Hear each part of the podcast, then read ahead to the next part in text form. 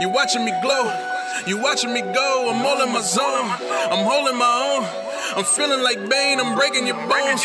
I am a blur. Black and a nerd, so this is my own. This is my zone. And this is our show. You already know, like my gram blurred. YouTube blurred. Everything I do so blurred. Bet you wish you so blurred.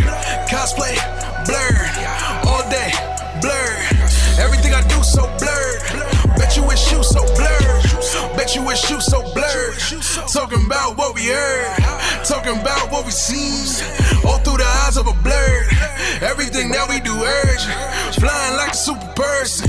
Plus I got super friends. We be teaming up early. Welcome to Blur Vision, your window into the world of all things geek, movies, TV, or news. We talk about it every week. It's your boy Jordan, aka the Blur Vision, on all platforms with. It's you and I on the way now. you immediately developed the noises. It was It's I don't know words. me and you in there, when the whistle, my sanctuary. Like, That is my very gay and festive filled way. Because even though June is over, it's still Pride Month every day. Every day is Pride Month, or oh, every month is Pride Oh Month. shit! It's the Forever Pride, like the Forever Purge. So it is bl- black gay comic geek. yeah. Oh, why are you putting to the, the emphasis on the Yes. the black instead of the gay? Why? yes because Because you're extra black, I'm extra black. black, blickety black. You black. see all my blackness right now because I'm pretty much naked. I mean, always. Every podcast, guys, if you've ever wondered, I'm always sitting across from a topless Michael. Topless. I'm, all I'm wearing is boxers. nice, nice. pretty much see my dick. what? which Jordan liked Dick Fight Island, if you remember correctly. Let's not forget. Never forget Dick Fight Island. But Black Gay Comic Geek on all social media channels. Mm, nice, Why nice, am I nice. so close to the mic? I'm like about to suck it. Like, what's going on?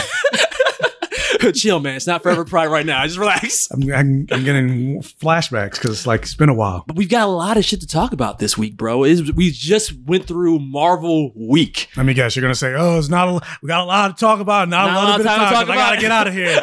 yes.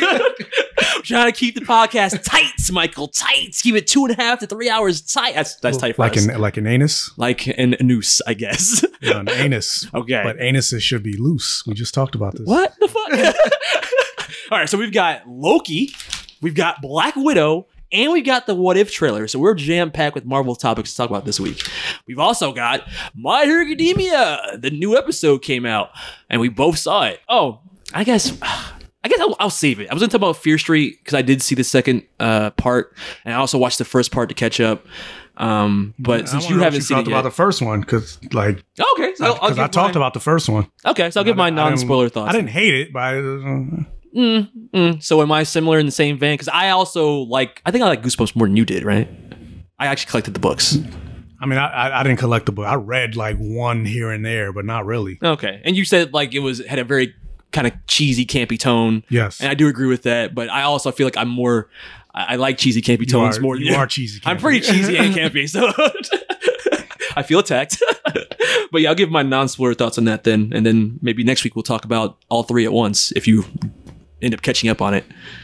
Um, but before we get into all that, we have no iTunes reviews this week. Uh, please send them in. Help support the podcast. We're at 292. We need eight more to get to 300. Uh, much appreciated to those that do. Um, we like to hear from new people, new fans. But before we get into uh, the topics, we do have emails. So let's jump into those. Here's the mail, it never fails. It makes me wanna wag my tail. When it comes, I wanna wail. Uh, so we actually only have one email this week, and it's from Poet Cartus. Uh, it's a little bit of a longer email, but that's okay since we have nothing else to, no other emails this week. Uh, there's a trend in Disney. Oh, curious what that is. Uh, hey guys, hope all queer, is well. queer erasure. What? Queer erasure. Queer erasure? Erasure. Erasure. Oh, I, fuck do you I've never heard it pronounced that way. Era- How the fuck do you say the word? I, I thought it was erasure. Whatever. Uh, let's see if he says that. Uh, I think there's definitely a trend going on with the Disney shows we've seen release, and it's kind of saddening. All three started off so strong, but as the story progressed for each one, it's like the writers started to try and diverge from the script and make some twist to try and shake things up, but each time it's landed flat. Hmm, that's an interesting take. Loki started so strong, and with so many mis- mysteries, but now I don't know where in the world the show is going. And we only have one episode left, so it's going to the conclusion now. um, and we're going to talk about that and possible theories about where we think the show is going to go based on last week's episode. Uh, I saw your post about the last episode, Jordan, and I agree that I'm not all there for this weird self love Loki thing. Oh my god, I got so much backlash from that post. I was like, I knew it was an unpopular opinion because every time I see people post, I, there are Yeah, there's a lot of people that ship them. gross. Why? Why would you ship that? Like, it's, it's what? Yay, narcissism. Yay, ego. Like, what? At least it's self love. At least it's, it's not as gross as Dean Dean and Sam fucking supernatural. I feel like that's worse. I mean, I guess, but it, I feel like it's Like just as they're gross brothers. as. They're brothers. At least Loki's boning himself. I feel like it's just as gross as Iris and Barry when you really think about it, or even if there was a Thor and Loki ship. Same, they're not brothers technically. There- there is a Thor and Loki ship. gross. Is it though? What are you gonna do with that hammer step, bro? Bow chicka wow They're wow. not, they're not blood. I mean, it's still great. Just like Barry and Iris are blood, still Exactly. weird. doesn't matter. But yeah, I got, I got way. I know it's an unpopular opinion because every time people have been like, every time there's the new episode of Loki releases, there's a huge section of the MCU uh, fan base that just goes best episode ever. Weird. Michael just showed me is Thor: The Dark World uh, poster fan art of Thor holding Loki the way that he was holding Natalie Portman in that in that movie. weird. And look, I know there's a weird like section of the, the internet that, that ships everything, right? Or like I don't know what. This, Deku Bakugo, Todoroki and this- Deku. This, is weird. Why isn't Loki a mermaid? I don't know. and he's with Thor. Okay, weird. Look, you can ship what you want, right? But when it starts seeping into the canon of shows, that's when I have the issue with it, all right? And my issue with Loki and and and Sylvie is just that I feel like it's when I say derail. Is, is it seeping into the can? I don't think the writers of doing it because because the show was already shot. So then it's not like they're listening to fans. No, but I feel like this version of Loki is neutered as fuck. And I feel like he's that version of Loki that you just showed me. Someone looked at all the fan art of Loki being like the, the heartthrob of the teen girl fucking fan base and go, went, you know what? That's the Loki we're gonna turn Loki into in this in this series. I went into this show, and this is I could probably say this for the Loki episode talk. Yes, we you should-. But I'm I'm on a rant now, so I'm gonna I'm gonna talk about it now. Shut the fuck up. No, I oh, all right. I put a pin in it, but I just feel like the Loki that I wanted in the show was not the Loki that I've gotten. I wanted President Loki. And President Loki is where I feel like this Loki has become a fucking joke. And if you were fine with that, that's great. But that's not the Loki I was kind of sold on going into this show. I thought we were going to get badass 2012, 2012 Loki being badass 2012 Loki, not this watered down, uncharacteristically sincere and genuine after I feel, I feel like a shortcut in his character development got him there. Where like yeah okay he saw the ghost of christmas future and you could if you want to say that just completely changed him sure. But i don't believe that. I don't think it's that easy for even normal people to change with a normal human lifespan of like 30 years as an adult. It's hard for adults to change their, their habits but you're telling me a thousand plus year asgardian god of mischief can change his habits just from seeing a fucking uh, uh, a slideshow of his fu- possible future. I don't buy that. Even the, I don't even think the show did a good job of selling us on that because in episode two, even after he saw those things, even after you thought he had a breakthrough with Mobius, he was still Loki. He's still trying to betray Mobius. He's still trying to manipulate him. He's still trying to have his own back dealings with Sylvie. But as soon as he spends one fucking episode with that other him, he's like a, a love smitten puppy dog. And I'm like, that's not the Loki that I want to see in a Loki series.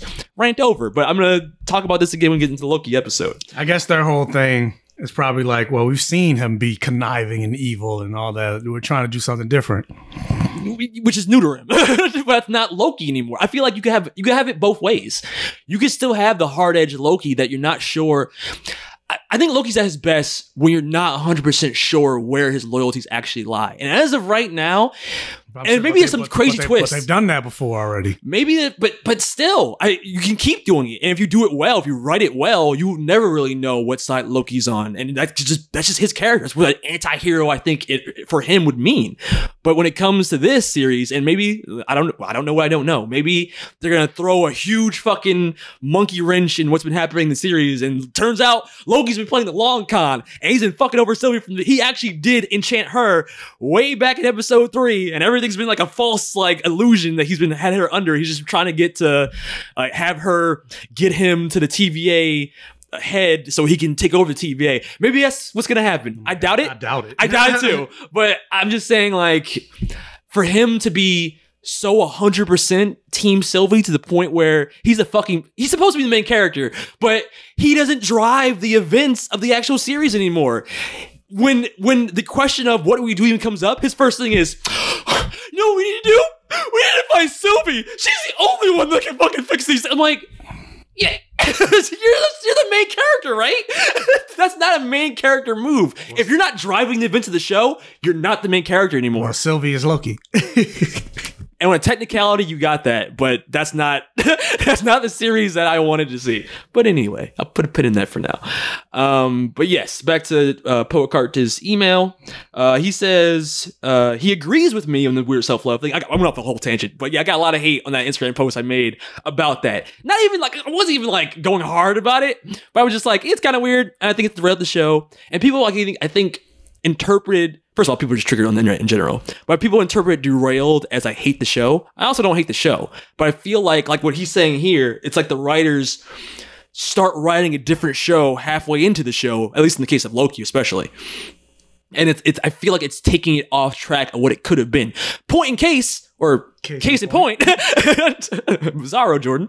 Case in point, President Loki. I feel like that is a great example of what I thought this Loki was going to eventually become, uh, coming to his own. But instead, he's on the sidelines going like, oh, "I'm so." He's doing he's doing the Endgame Hulk.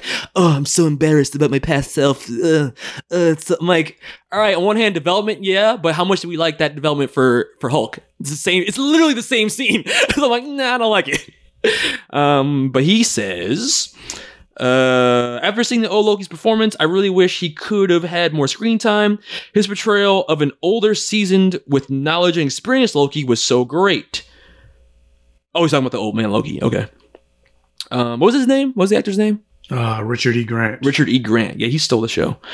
Uh, it would have been better if the story revolved around his journey with him, like you said in your post, and also meeting other variant Lokis. But that's just my opinion. Yeah, I feel like this last episode was a great example of what the show could have been if they didn't spend so much time developing this Sylvie Loki romance. um.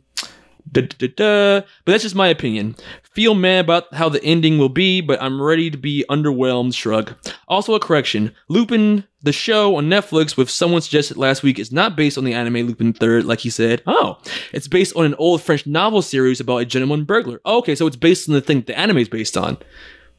Kind of like Jungle Book. The the well, I guess in theory, the Jungle Book, they said the, the new movie was based on more of the book, but it's also got hallmarks from the shows or the the original cartoon movie. So, um, like a burglar version of Sherlock Holmes. I don't know why he thought that when it literally says in the show numerous times that the main character based his his moves on the novel character, not anime series. Okay, so thank you for that clarification, Poet Cardis. Um, are you gonna watch that? The Lupin Third? No. I don't even think it's new. I think it's kind of it's been out there for a while. No. I'll be honest, and I, I get what you're saying. It's not based on the anime, but the fact that the anime exists and then the lead is black now. No offense to th- that guy, but the- Racism. The, only thing I think about is Death Note, where they changed L to Lakeith Stanfield. It was fucking terrible. And I was like, oh, they're gonna Yeah, do but it wasn't because he was black. It was because his writing was no, terrible. no, no, no, no. But that's just the first thing I think of when I hear we've changed one of the main characters to black now. I'm like, ah, you put a stain on it, Lakeith Stanfield. Stupid ass writers and they're fucking. Let's make him fuck. Let's. You know what? All the cool things about L. Let's just make the complete opposite for this character. let's make him instead of like stoic. Let's make him unhinged. let's make him super quirky and weird rather than quirky and weird, but in a control intellectual way. Let's have him use a gun, even though the other L just use his wits and, and, and intellect to fight. Whatever. Somebody, somebody kind of, somebody made, that I follow made a TikTok kind of about that, where it's like what? They'll cat, they'll, they'll make these comic book characters, but then they take nothing from their personality or whatever. We've just experienced that with the, the Black Widow movie. No spoilers, but I'm not a big fan of that character, but I have seen a big backlash online about that. Do you know what I'm talking about or care? I know what you're talking about, but yeah, here, here, this is the video. Something that I find hilarious that Hollywood consistently consistently does with comic books? Two Oh, I know that guy. degrees of success. Taking the name and visuals of a pre-established superhero property and then throwing literally everything else out the window. Yes. Remember when they made the Steel movie where Superman didn't exist and they gave him like a tech team? Oh, Yeah, Shaq. They made it starring Shaq. Yeah. Even more recently, Venom, Sans Spider-Man, Joker with a different look. And no Oh, that one's okay. He's an incel. Joker's the origin guy story is always different, so. does it the absolute worst. Jonah motherfucking Hex. Starring I forgot that movie existed. O'Neal, Young Magneto, Lego Batman. What? D- d- Jo- John Malkovich. They had a cast. this shit, didn't you? Jonah Hex Yeah, he's right. Five people from the dead to talk with them. Jonah Hex ca- cannot do that. Jonah sports a bunch of steampunk ass weaponry. Also not a thing. Saw a clip of this the other day, and it just it just sent me down a rabbit hole. What's your favorite comic movie that's basically an original story? You want to know something Mm. that uh, Mm. I mean, on that note, I mean, I think it's great. Even, even with Spider Man, like he's Iron Man Jr., they took nothing and then they gave him some stuff from well, Miles they, that's what I was gonna say. They took elements of a different Spider-Man and gave it to him. Well, just his friend circle, but all the like, Well, it feels very Ultimate Spider-Man, the uh, Homecoming series. at least Ultimate Spider Man still had Uncle Ben. Yeah, but he was like hippie Uncle Ben with like long hair and a ponytail. Not a big deal. I'm just They saying, don't like, even acknowledge Uncle Ben in these movies. yeah. Well, like you said, they just they want to do something different, so they can't talk even talk about great responsibility or great power. if they don't get that phrase in the third movie, what a fucking missed opportunity. And especially if it, if Tobey Maguire's in and he's not the one that rocks it, that would oh, I it feels so I good. I thought Tobey would have should have been Uncle Ben. I mean, I'd be cool with that too. Maybe he's a doppelganger of Uncle Ben. Yeah, I was gonna say even if there's a line like You look like Uncle Ben. Yeah, you look like my uncle. Yeah. That'd be dope. And he's the one that tells him great power comes great responsibility. Like it would mean so much more. It would it would be the equivalent of the MCU Spider-Man comic. Remember that comic? Yeah, Great comic. Um not the second one. no, not the second one. it all fell apart in the second one. But you, I, I would feel like Spider-Man, the first comic, was even inspiration for Into the Spider-Verse, right? Yeah. Um, and on that note, I mean, I think that TikTok is a great segue into talking about Black Widow. Uh, so let's just jump into that before we even get into Loki. I used to have nothing. And then I got this job, this family. And I was better because of it.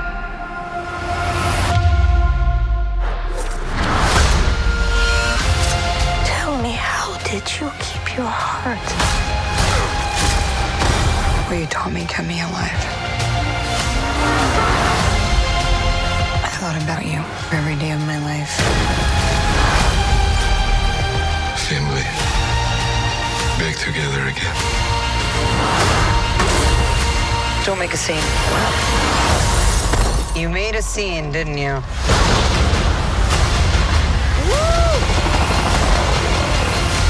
Be the first to experience Black Widow tonight. Uh, for those that don't know our racism here on Blur Vision, I will drop it here. We here at Blurred Vision have a very simple rating system. It goes from poor vision to perfect vision. In the middle, there's passable, and then you have less than passable and more than passable. Thank you, Catchupon. Uh, Black Widow. We've got uh, Florence Pugh as uh, she's Yelena. Wait, what? She's not black. She's supposed to be black in the comics? No, I'm just. Oh, oh, wait. Why did you say that then? I don't know. Oh, I was like, did they whitewash? Because I like her so much as a character. So I was like, that bitch. I feel betrayed. Um, yeah, as as Yelena, the I mean, I feel like in the same way that we can say, and this is not spoilers, but in the same because it's been speculated and we've seen it all in the trailers. But in the same way that you can say on the technicality, yeah, Loki's not about our Loki, but Sylvie's a Loki. All the other Lokis are a Loki. I feel like Yelena, Bol- uh, what's the name, Bolivar? Yelena Belova. Belova, the character, and, and Florence Pugh who plays her. Yeah, she's a Black Widow. So and and it's about Black Widows. So even though I feel like Yelena steals the show from Scarlett Johansson in this movie, it's still technically a Black Widow movie because she's also a Black Widow, right? that being said, though, I do understand if you are disappointed by that, but I just think Florence Pugh is a great fucking actress.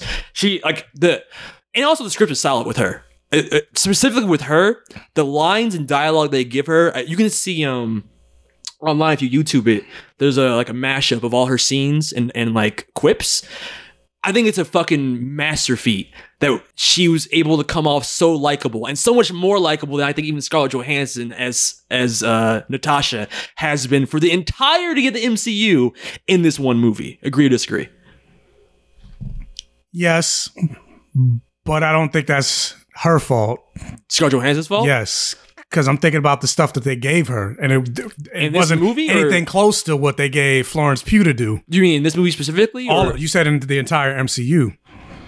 Okay, so you're saying over the course of the entire MCU, you don't feel like she was ever, and multiple writers, none of them ever gave her the same level of material. I feel like Winter Soldier was close. Winter Soldier was close, Yeah. But think about all the stuff that Florence Pugh had to do. Like Natasha was just like, But even then, she was just there. But even in Winter Soldier, She was there to do the action sequences and everything like that. But in terms of like getting like a like learning Character. about her personality and things like we never really got No, anything in, from in her solo movie, we Yeah. didn't get enough about Black Widow, aka uh, Natasha's personality and backstory. Well, not, not I'm, not, I'm not even just talking about her solo movie. I'm talking about her entire prim, her, history. Oh, no, in the I- MCU. I get that. But in this, you got like. You got her per. You got It's more of an origin Yeah, you got Yelena's. You got Yelena's personality. You got her quirks. You got Yeah. her wants, her desires. You didn't get any of that. Sh- the closest you got was Age of Ultron, where she's like, "I'm a monster because I haven't had kids." But even that was Ah. just yeah. But even that was like and then in this movie, they do bring that back up, and it's used as like a joke. yeah. I, I, that was the And one thing about this movie. I was like, did Joss of. Whedon break into the writing room and was like, let, me, let, me, let me write this scene real quick? It's like, wait, what I thought that would be, if anything, going into this movie, and we're going to give our non spoiler thoughts first and then jump into spoilers. But for me, going into this movie, what I thought the movie would do well, I didn't mention David Harbour as Red Guardian. He was also great. Um, uh, I forget the woman's name that plays uh, Melinda, Rachel the mother Weisz. figure, Rachel Weisz. Um, and those are the main four. But going into this movie, I thought that they would do with the Black Widow origin movie, and I touched on it when you were talking about your non-spoilery thoughts last week. I thought that this would be the opportunity. I don't remember what I said. Uh, you said it was good. Florence Pugh stole the show, but uh, for me, and I mentioned that I I thought that this movie would do a good job of kind of justifying her death in Endgame with some kind of because even the trailers, the first trailer. I remember you asked me that, and I was like, yeah, no. yeah, you're right. You're absolutely right. But even the first trailer, and then there's even toward the end of this movie, there are time gaps. I'm like, there's still a movie there you didn't tell, and we're just gonna jump forward to go to Infinity War. But I'm like, just how do you get from point A to point B? Maybe there will be a sequel. What? just explain that little time gap. That'd be so stupid. I don't want any more Natasha movies. If, if moving forward, there's more Black Widow movies, I want it to be Florence Pugh. and that's what makes me sad about this movie because I feel like Natasha deserves another movie. But that's Not my even problem just with this that, movie. but her che- her chemistry with Florence, Pugh, like I love them together. Yeah, so I like the characters. I like David Harbour as he plays Red Guardians. I wish they did more with some of the characters though. So even him, I felt like they, there were some missed opportunities with what he could have done action wise. The villain, garbage. It, it was literally Winter Soldier, but worse. And that to me, it felt this whole movie felt like someone looked at Winter Soldier and was like, "Can we just remake this, but but pull out all of the thematic resonance that made that movie so impactful about like freedom isn't free and like it makes you think about government surveillance and all these other things that are beyond the scope of just the the, the MCU superhero ness of it all. But Black Widow doesn't really do that, and if anything, it doesn't give me enough of the origin of Black Widow like I thought it would. And unlike in the uh, the the first trailers, it also doesn't frame this movie with the knowledge that she's going to die. There are some like head like some some nods toward where she's going in the MCU in this movie with um some of the the the plot points, and there are some setups to um segue her into the events of future MCU movies, but I feel like the weight of her death was never really made uh uh was never put on front street in in this movie. And i feel like that's a missed opportunity because this, like you said this this is possibly and honestly it should be the last time we get any uh, uh time to spend with Natasha. She's dead. If, if you're still years, this movie should have been made years ago. Never mind the fact that it was delayed because of COVID. Even before that, so fuck the year delay it had. This movie should have came out before even Infinity. It should have came out in the in the time that it's set in, which is before Infinity War, but after Civil War. It would have made more sense then. But as it is, I think it works better if they fucking kept her alive and this movie took place after Endgame. But in a world where she's dead, I'm just going by what's happening in the. I'm, I'm working within the boundaries of what was already established. So Well, I'm the TVA. There's no you're boundaries. just gonna different timeline. Fuck it. uh, yeah, maybe that could have been a cool way to do it too. But honestly, like I said, I feel like Florence Pugh stole the show as as Yelena, and I feel like I wish. But you also know me. I love when stories progress. I love passing the mantle. I don't like backtracking. And I feel like, regardless of Scar- if it's Scarlett Johansson's performance or if it's the writers that have written for Natasha in the past, I've never seen the level of likability portrayed from her as much as I've gotten from Yelena in this one movie. And I think a lot of that does fall on uh uh uh Florence Pugh as an actress. Just her mannerisms, just the way she and also they gave her and I know she's not Russian, but they gave her a Russian accent. That goes a long way to make me go, Black Widow. This makes more sense. so rather than do a sequel Black Widow 2 with Natasha coming back again, and now she's like what years out from her death, like it's pointless definitely move forward with this character. Just like I want, I don't want another Captain America with Chris Evans. I want the next Captain America to be with Sam Wilson. Keep the pass the mantle, let it stick, let the consequences and the and the the the the yeah the consequences of the story stick, and let the the the narrative move forward. Um, but. I think it's interesting because I like so much about this movie, but yet I still walked out unsatisfied because the characters only take the plot so far. And like I said, the plot echoes far too much of a more hollow version of Winter Soldier. So when we get to the reveal of who the villain is, I'm like, okay, I kind of saw that coming because it's the only other character that you've talked about that it could be, even though it's supposed to be like this emotional through line for Natasha in the same way that Bucky being quote unquote killed and returning was for Steve, but you don't have that same level of conflict because you don't know who this character is before this movie, and they don't do a good job even characterizing who this character is.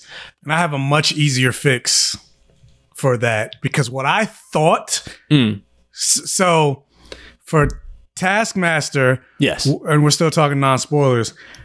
What they did, I will say, caught me off guard. I was, I was like, oh, Oh, you didn't see that coming? I did not see that For- coming. You didn't see that coming? No, for I- once, I, I, predicted something I for did you. not see that coming Wow. because I guess in my I'm a better writer. In my, I thought they were going to go with the better option. What's the better option? we, we can talk about. It. We can't Oh, talk. oh, and yeah, spoilers? Yeah. Oh, okay, all right. But I was like, oh, this is totally where they're going with this. Mm. Like, and then it wasn't the case. I was like, oh, that's not what I expected. Okay, let's see what they do with it. And I was like, this is stupid. but yeah, so like the characters I thought were great. Um, uh, I wish they did more with some of the characters, but I just feel like there was a lot of potential that was wasted. Even with the action scenes, the best action scene in this movie to me was the first action scene with Taskmaster, and it almost happens at the very beginning of the movie. But then after that, he never exudes the same level of threat that he did in that first scene, and he should. He's essentially they they they they they make him like the Winter Soldier, which is basically a Terminator, and they they have him. They showcase that he's got the ability, like in the comics, of copying other people's fighting styles. So of course, Black Widow can't fight against the the combined technical skills of Black Panther, Captain America, and all these other characters, and even her all at once. But there's never a moment later in the movie where, like, when they establish a threat level that high, you need to show me in every encounter after that how she's trying to figure out a way to defeat this more powerful villain. And that's that's interesting. I was waiting for her to like be like all right i can't beat her beat him alone what we're gonna have to use is family. Like incredibles teamwork. The whole family are basically super spies superheroes and red guardian is a, a super soldier. So i thought it was gonna be all of them that isn't the theme of this fucking movie family like dom and fast fast and the furious is family so i'm like by the end when they don't all team up against Taskmaster to take him down, and it's just a basic fight with and it, that precedes or is preceded by rather a a really over the top. And you see in the trailers, it's the the aircraft. uh carrier being destroyed and Natasha's like she doesn't need a parachute like like Cap even though she's not a super soldier and she's flying through things that should definitely kill her but she doesn't but I'm just like all this extra spectacle and bombast actually takes away from what could have been a really grounded Black Widow story that actually explored her character and her past.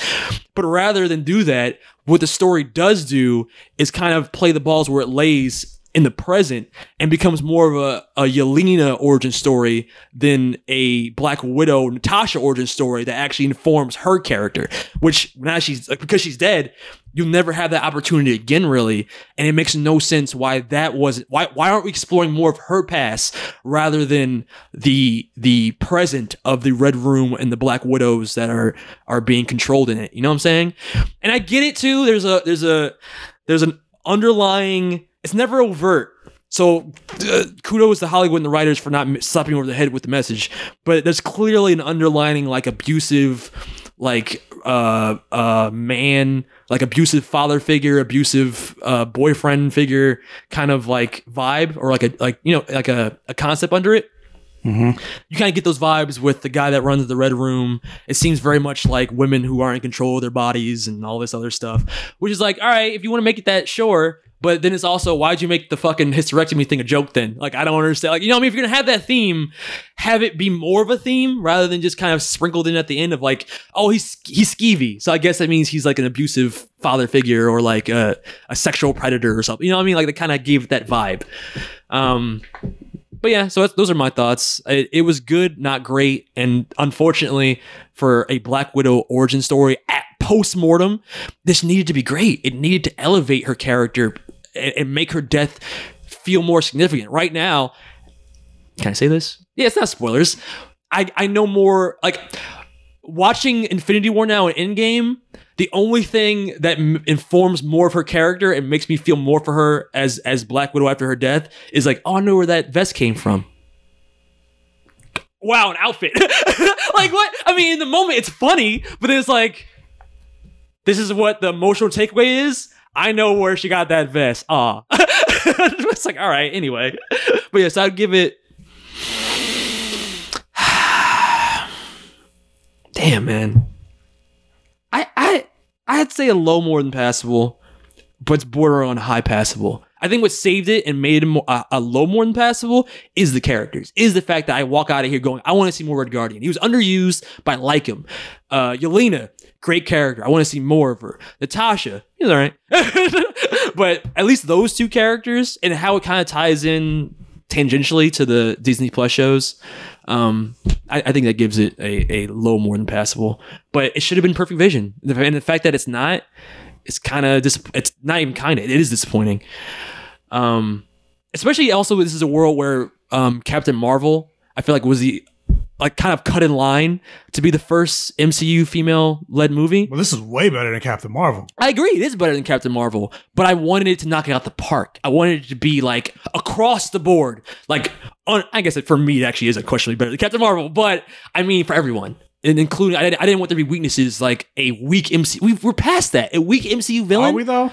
We should be. We're not. But we should be. We had You're saying- Thanos. But we've also I like Mysterio. But we also had Agatha. It was Agatha. All was Okay, it? wait. it wasn't. Okay, Then we I'm also not had. count- I'm not then we counting also the had. shows. Then we also had Karli. I'm not counting the shows. Now who's the fucking villain in Loki? I'm not counting the shows. It's MCU. but fair point. but we should be past this because we had so many good. but we're not. we- but we're we- obviously. but we did have so many great MCU villains in Phase Three. So I'm like, I thought Did were- we? Yeah, we did. Thanos. Thanos, Mysterio. Um, the Captain That's it. But I, I'm trying to think about the other Phase That's Three movies. it. no, there were other good ones. In Phase Three, what were the, what were the other Phase Three movies? um, Guardians. No, was that? No, no, that was Phase two. two. Um, Civil War, great, even though he's not really a villain in that. was Zemo. Like Zemo counts. He was still Wait, great in was that. Zemo Phase three? Wasn't that Civil War? Wasn't Civil War Phase three? Captain America three? I mean, I'm. I'm looking. Yeah, look it up. Because I, I just feel like after we got things like like Thanos, Yeah, Killmonger, Civil, Civil War. yeah, Civil War, Doctor Strange. No. Mm, yeah. Guardians of the Galaxy. I was right. Guardians of the Galaxy two. No. Mm, Homecoming. I still, yeah. even Ego was better though. Homecoming. Yeah. Thor Ragnarok. I loved Hela, but I didn't like what they did with her. yeah, but still better than what we got in this. Black Panther. Yeah. Killmonger. yeah, And then Infinity War. Yeah. Ant Man and the Wasp. No. No, not at all. In fact, I feel like it's a lot very similar to that. Uh, Captain Marvel. No. Uh, and then Far From Home. Yeah. Yeah. So it's more equal than it's than it's Uh, Yeah, true. Okay, so maybe I have too high of expectations but even even but even the Disney Plus shows. I didn't hate Agatha. I know it was disappointing because No, I didn't hate Agatha. I, I also didn't hate John Walker. Could have been fucking great if they didn't drop the ball in the last episode. but John Walker, but they, they showed John Walker wasn't the intended villain. It was always it was Karli all along. so trash. and that's another thing. What is with and now it is his pattern. I'm talking about patterns in the MCU. What is taking their villains off the table? no, not even taking the villains off the table. That's this- my problem. This hap- I mean, that's the problem too. Even in Loki, but this is, this is happening. Why don't white women have uh, accountability? When you said that in WandaVision, I was like, nah. Not, not just white women, Nah. white people. Period. Okay, white I- I'll Hawkeye, John Walker, fucking Wanda. Okay. Now you get well. n- never mind. I Because it happened with Sylvie and Loki too. I'm like, he's got Mobius apologizing to her. I'm like, how did we? And she doesn't apologize back. What the? Fu- I just feel like it's so weird. Where it's like everyone just bows to like, oh, so like, you're right. White people in general, they'll do terrible things. Like like Melina in this movie, she has one conversation that changes her mind about something, but she was still doing terrible things. And it's just, eh, you're a mom though. I'm like, wait a second. like I don't like this pattern I'm seeing. And uh, thank you to you for even making me aware of it with the Wanda. Because remember, I, I had resistance to that. I was like, yeah, but I get where they were saying where she did give up the love of her life, and but I'm like, now I'm seeing the pattern. I'm like, wait a second, no, this is not cool. but yeah, so that's my rating and, and review. What about you? I mean, I already gave my uh, Oh, you did kinda give your- rating, or Did you give- you didn't no, give your I rating. didn't rate it. Yeah, but I gave it. my review last week. Like, like I said, I don't remember what I said, but go listen to the fucking thing. You said similar things. Not COVID. Uh, I hope I'm not the Delta variant. oh no! Did you see that funny thing on Twitter where uh, Delta commented that like whoever gave Delta the name Delta to the new COVID strain, fuck you. And then uh, Corona, the beer company, responded to it and was like, "Sucks, doesn't it?" it was like, "Welcome to the suck." oh no, I didn't see that. That's funny. I like when companies act like the people. they should still be taxed, but that's another conversation. For sure. it's all really propaganda. yeah, but uh, in terms of my official rating, I would give it a solid more than passable because even though I do agree with you, and I, it does make me sad that yes, Natasha deserved better. She should have. She should have a survived. Fuck. Clint Barton, even though I love him in the comics, it's not the MCU Clint is not the comic book Clint. But all of that aside, like even though we didn't have the same problem with Loki, even though we didn't necessarily learn much about her that we didn't already know, mm-hmm. as a movie in and of itself, I still enjoyed it. Mm-hmm. Like, yes, Natasha took a back seat in terms of the emotional beat. She didn't have any, emotional scenes like the other characters did, but she still was there. She still did some. she was still there. Yeah, she still did in some- her own movie. Yeah. she was there. she was in every scene. She still did some fun stuff. Granted, and I said this last week: take her out of the movie and give it to Yelena. Nothing really changes about No, this movie. it's- it's and I said, movie. I said that. Yeah. but It could have been Hawkeye. She, but Black Widow could have been Hawkeye. even despite all of that, I still like the move, the execution, Yeah. not uh, more less so than the actual uh, story making of it. Mm. The execution was still good, but the story process of this being a Black Widow movie was not piss poor, but it was poor Yeah. because. Um, I just lost what the fuck I was about to say. My train of thought. uh, her origin. You didn't really, didn't really explore it. It's piss poor telling of her backstory. Shite, shite, Faisa. maybe? I don't remember, but I'm gonna go. I'm gonna just move on to something else. because the only time they really talk about her backstory in this, it's her talking about it. We don't actually see it. It's her sitting in the car. Besides the little little bit that we saw in the the very first, Oh, the intro. yeah, Yeah. But even that wasn't focused entirely on her. That was more about the entire family. And it's not even a thing that we knew about her from like age. I thought they were going to elaborate more on the Age of Ultron things we knew about, like the Red Room and her training, her training years. But that's it was Yeah, all the stuff we skipped in the, yeah, we in the didn't see- opening we didn't credits. see any of that. That was all opening credit stuff. yeah. I, I thought this movie was gonna be more of an origin, Yeah, which would kind of explain maybe that line. I thought I've never had a fit, whatever. which is a lie. Yeah. Now that now that line from S- Endgame, right? That was Endgame. Endgame. Yeah. Now that line is the. T- I thought maybe they would explain it better in the movie. Maybe they died or whatever. Or they had a falling out. Nah, they're all fine. so I'm like, you lying bitch. Which I, I made a video about that on. T- I was, and people are like, "Well, she's a spy. Spies lie." She didn't have a reason to lie at that moment. She was talking to She was Cap. talking to Cap. Like, what? The fuck?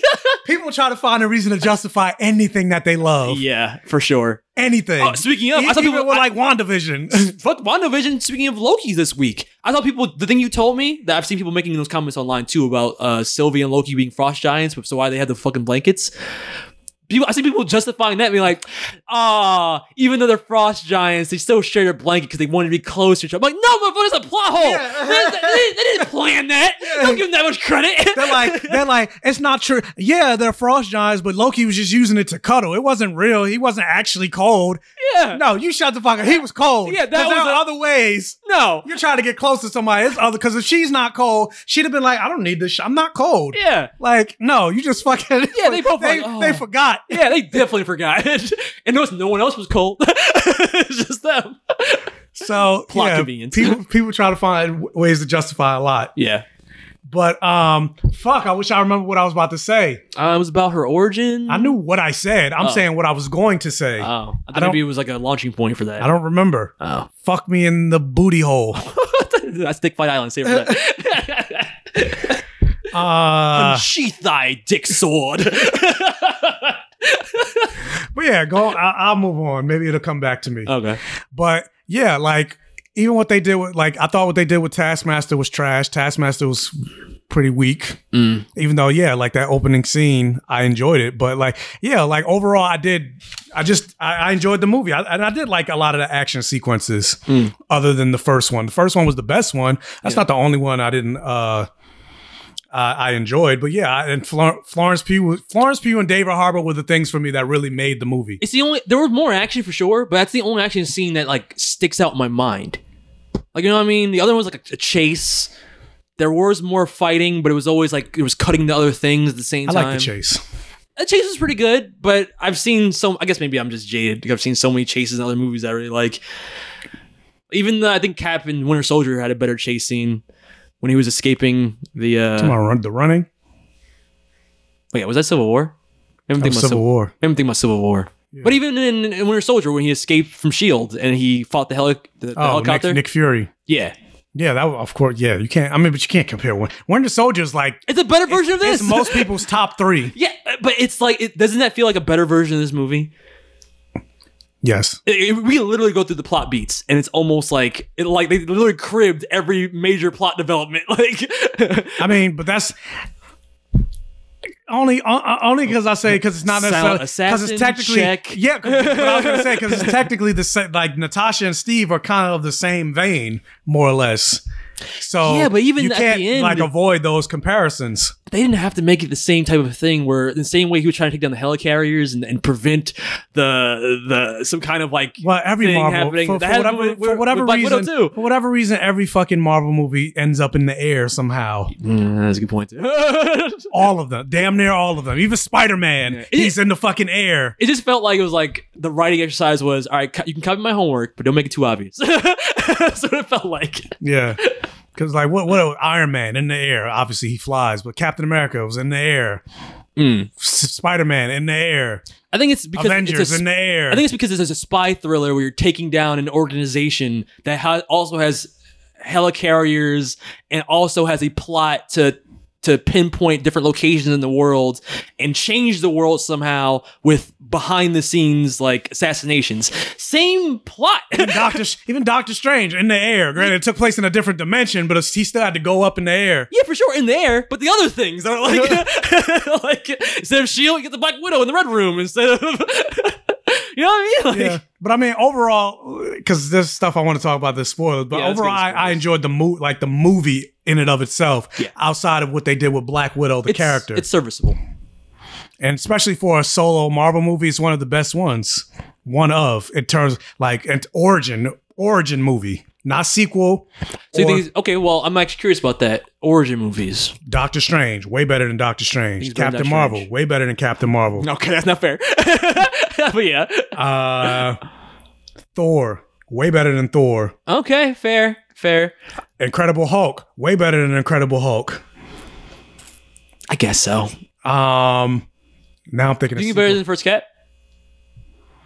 I, a lot of people shit on the first Captain America. I like the first Captain America. If you had asked me that question before Winter Soldier and Civil War came out, I might say Black Widow. But I think the other two movies elevated that first movie a lot. Yeah, but a lot of people say, "Oh, yeah, the first Captain America was garbage." I was like, I don't don't, think it's think. garbage yeah. I don't think it's garbage. I like the first Captain America. It was really well written. The fact that it, every other movie builds off of that movie. Yes, Yeah. but um, I'm trying to think of what else. Like, what other first movies? Guardians of the Galaxy? Absolutely not. The Guardians of the Galaxy is like top What Spider-Man: Homecoming? I guess it's not origin. Not really. You specifically mean origin. yeah, origin movie. I don't mean Marvel movie. Origin Okay. movies. All right. Well, you win, I guess, but only because a lot of those movies are so old. they didn't get their, their Marvel formula down yet. Captain Marvel's not that old. I don't count that. Well, you should. That's an outlier. Is it? yeah, because if Black Widow was was Captain Marvel bad, I would if. if if Captain Mar- if, if Black Widow had the heavy-handed girl power messaging of Captain Marvel, I would have been so upset. I'm glad they didn't do that. She's still like she wasn't invincible. They they didn't like make Black Widow seem like some kind of like you know Rey type where she can do no wrong and she can't be hurt or whatever the hell. She a lot of times was struggling, but but even made me question like then why didn't they have more focus on Taskmaster being a better fighter and she has to find a workaround to combat that? Instead, she just fights her again and wins. it's Well, technically, she did. They didn't. She, she was. She didn't. They didn't fight again. they fought a little bit and then she did a thing that fixed it, which I didn't even like that. I didn't even like that as a plot device, and I actually had problems with that because I'm like. I thought something else was going to happen in that moment. Remember, Like, she kept saying like it, it was like, "I'm not going to fight you." Whatever. I hated that. I hated that. Oh, let's get into spoilers. This was- so, where's your rating? More than More passable. than pa- solid, more than passable. All right, so we're in the same ballpark. Um, let's start with Taskmaster because I feel like that was probably the most disappointing element, and I feel like most people probably agree with that. Spoilers. Spoilers. Spoilers: Taskmaster is a strong female character. I don't know. that's that's See that I don't have a problem. no, but with. that's the talking point that that the the right is like, oh, they it's a strong woman. They made her a strong woman because that's the that's the Hollywood agenda. I don't give a fuck. They made Taskmaster a woman. In fact, I feel like on the surface, that being a twist, the fact that she's got like male. Clearly, it's male armor. I know people are like, oh, First of all, armor's unisex. the Taskmaster's outfit looks garbage. you don't like the Taskmaster's outfit? no, it looks better in Spider-Man, the fucking PS4 game.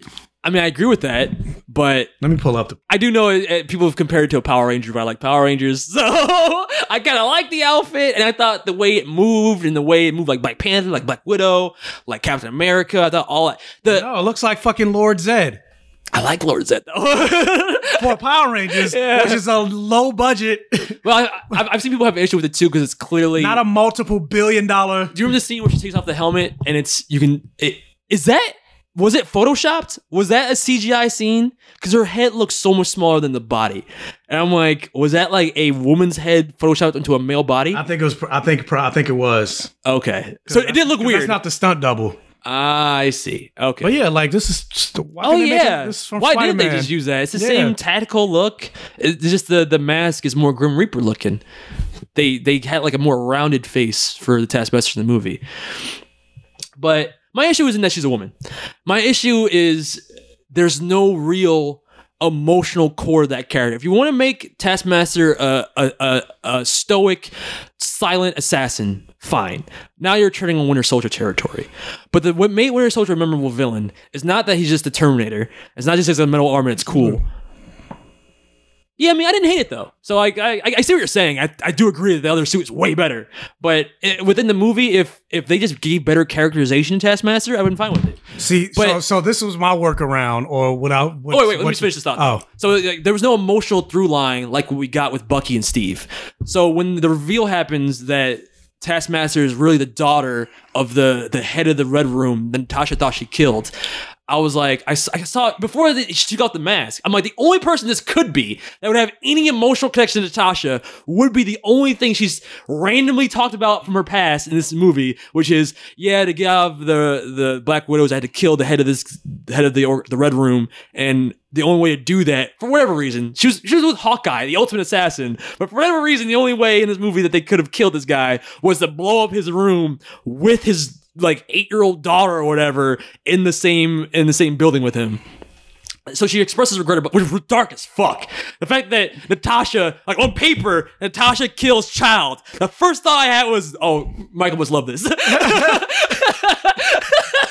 fucking die, child. but then they take that that like emotional baggage back and that dark, which I thought was kind of cool. That they gave like this this this not black and white like because she's an assassin. So this is the first time we actually get to see the the immorality of assassin before she became an Avenger. But then they walk that back by being like, "Oh no, it was you actually didn't kill her. In fact, uh, she survived." And for and they didn't really explain why, as far as I can They understand. explain how. This is just how, but not why. He converted her into a black widow and made her a super assassin. And I guess the chip that they put in the back of that helmet can read, can it can analyze fight patterns, and that just makes her the perfect Became mirror. a cyborg somehow. I don't know. Uh, but then why, if it's all a chip, it's not really her that is the copying thing. Why was she watching like TV of the Black Panther? That, that's the Because it has to download in the chip, I guess. you you upload it in the chip when you put it in the helmet. You don't have her watch it.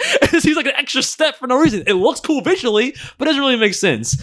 But so they walk back that really like uh, interesting. I thought emotional development for Natasha, and then the obvious reveal is like, oh, okay, so it's her. But then who cares? Because then it's her being like, oh, I don't want to fight you because I didn't know that you survived, and I I didn't want to kill you, but I had to. Blah blah blah. And then by the end, uh, the plot device in this movie is Yelena just bumps into a Black Widow that off-screen synthesized this weird antidote to brainwashing that the that the Red Room has control over. That's the whole plot. Just trying to get these this this random MacGuffin antidote into all the other Black Widows who are all brainwashed.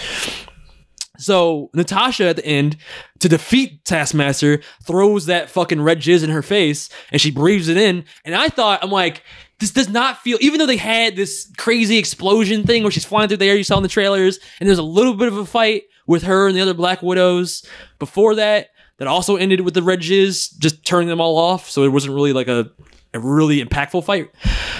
But I thought maybe because it didn't feel like there was a real climactic battle, because the the main villain is just a metaphor for abuse, so he's not even a real threat. Um, which I guess is the point. Like abusers are cowards, I guess, whatever. But she throws that jizz in, in, in, in Taskmaster's face, I'm thinking, okay, what's gonna happen now is it's not that like that's too easy. She, regardless of if the abusive Red Room director guy brainwashed his daughter and trained her to be a Black Widow for 10 plus years or whatever, and made her Taskmaster, at the end of the day, what scarred her face and even put her in a position to become a monster like that was Natasha's ac- actions. And according to this movie, Taskmaster, the, the the woman, is not unaware of her surroundings and actually knows what's going on. Because she, at the end, when she breathes that red in, she automatically knows that the person responsible. Red jizz. Yeah, it's like it's a weird red mist. It's it's a it- she realized the person responsible was the abusive father. But I'm like, what I thought was gonna happen was she'd breathe it in, and that's just Natasha, Natasha be like, "You're saved. Now you're okay. He doesn't control you anymore." And then she like she takes a beat, looks at her. And then punches her in the face, and the fight continues because it's like, I still hate you, bitch. That doesn't fix anything. But no, she's like, oh, you're right. Oh, abuse victim. And they, they hold each other. And I'm like, that's the end? Okay, what? Right? Am I wrong? Like, why? Why is she just let off the hook like that immediately? I thought she would still have harbor some kind of resentment for the person that fucked her whole life up. Natasha's a white woman. And there you go. they all get left off and let off the hook. you- well, there you fucking go. And that pissed me the fuck off. And it's such a waste of a character. That's what makes me mad about the Taskmaster thing. Not that it's just a woman. Like that, I don't I don't have enough of a tie to the comic book character to care about that. But what I do care about is the fact that this villain has no real uh, other than what you tell me, you don't actually show me the emotional uh, struggle that Tasha has to go through to defeat this villain especially when the comparison to this is one to one of Winter Soldier and Steve Rogers. It is not even an iota as impactful as that that villain dynamic. Um, I argue even the the director in, in Winter Soldier that was played by what's his face. You know what I'm talking about? The main guy, uh, big actor. Uh, Fuck, forgot his name. Ross. I can't. Not Ross. In Winter Soldier, the head of Shield. Um, I don't remember his name, but he's like an actor. Red, actor. Redfield. Red something. Robert Redfield. Robert Redford. Robert Redford. Robert Redford. He was a much better version of the the main antagonist that can't actually put up a fight in that movie. So there's too many things in the movie that's like, oh, it's just the worst version of Winter Soldier. That was my thing. So, what was your fix for Taskmaster? And do you, wait, do you agree with what I'm saying though about it being yes? Why? Wait, like, what- do you agree with what I'm saying? I'm, I'm curious because I was like, why didn't she just punch her in the face? Like, why is she getting let out, let out the hook like that? I, I agree with what you're saying, and throwing, throwing back to the Winter Soldier parallels, my my workaround or what I thought was going to happen was a complete one for one beat for Winter Soldier or whatever. Okay. because I thought I was like. And I was I was cocky with it. I was like, "Oh yeah, I'm because I was watching with with a friend of mine Mm. that same day. It was the same day I was uh I tried mushrooms for the first time. okay, good times. yeah. So um while while we were watching, I was like, oh, I already know who the Taskmaster is. And I'm I know I'm right, because I'm always right. And okay. and I've seen a whole lot of movies, and I'm like, who else could it be but this person? I thought it was gonna be her friend. Her friend? The one that was bringing her the mach- like the the uh Oh, the black guy. the black guy. Who was actually now I think about it, pretty useless in this movie, other than the few scenes he was in. I thought it was gonna be him because the whole thing was Ah. about brain, like she's getting brain. Black widows are getting brainwashed. They don't know what they're doing, and I was, I was, I was like, well, what other character have we seen that's been introduced that has a connection to Natasha? That once it gets revealed, it's gonna pain her, it's gonna hurt her, and it's gonna motivate her to do whatever she can to take this down because it's her friend Yeah. that's been brainwashed. And I was, and plus I was like Taskmaster. I'm like, it's got to be this black guy. Yeah. Why else is he here? and then it wasn't. I was like, oh. That's not what I was saying. The question remains: Why was he in the movie? He was in. I thought he was the Taskmaster. exactly. It seems. So I'm like, that would have been a better story, at least to me. You think they changed it? I don't fucking know. Like, I don't know, was in it? But I feel like, Well, because when you think about it, what, this. what other reason would you introduce him for? Yeah. And then kind of play this like they kind of like each other, like they kind of have romantic feelings, or he has some for her and she's kind of coy with it, or whatever. He seems so random. Like, where was this guy I before? thought he was the, I thought Where he was was, he a brainwashed after? Taskmaster. Yeah. He was like, I'm the guy that gives you the Quinjet. All right, later. Yeah, all right. it's like, what? Never gonna see him again. Well, Yeah. maybe in Black Widow too, I hope they don't do with that. With Yelena. Oh, with Yelena. Okay, I'll, I'll Yeah. take that. Because I'm pretty sure, because that's a, uh, basically this the whole. You could tell that the mandate for this movie was not to give Natasha a solo movie. It was to, to to tee up Yelena. it was to give Natasha a solo movie to shut people up because people have been calling for it for years. Yeah. But it was really to set up Yelena. Yes. It was like, okay, let's kill two birds with one stone. Yelena. That's that's really what this movie is about. Because they are even the post credit scene had nothing to do with Black Widow. It was Yelena. Mm-hmm. She's gonna be a Hawkeye. Yeah. But could have been both. You know what I mean? So it's like I feel like that's just a bad writing decision where they they completely went the other direction where they could have at least What- had Natasha's which is the same way I feel about Taskmaster. It's a bad writing decision. Yeah. Yeah. It's like this was. I feel like to me, I feel like this was the obvious Mm. Answer. I don't know. Maybe I'm just a bad writer. Maybe that wouldn't. No. have, maybe it wouldn't have been a better a better. No, what you're saying I think makes more sense. And that's why it makes me question those last scenes with Taskmaster. They all kind of were in a bubble. So I'm like, I wonder if those were reshoots. Like when she take like other when she take when he takes out the mask, it could have been the black guy. Like you said, it was a CGI face on there, right? Maybe it was, and they did it in post, and they changed the face. Because the, the the only other scene you see her mask off is at the very end, and it's just Natasha and her, right? I think, yeah, in the field. I don't. I don't remember. It's been a while. Yeah, I think it was just them in the field together. And then I think the next shot you see, I don't even know if you see much of her face again when the Black Widows leave. So I'm like, that could have all been done behind, like in, in reshoots. It actually might make sense because, like, yeah, yeah, I mean, maybe, but even then, like, what would what would be the point? I don't know. I, I don't know.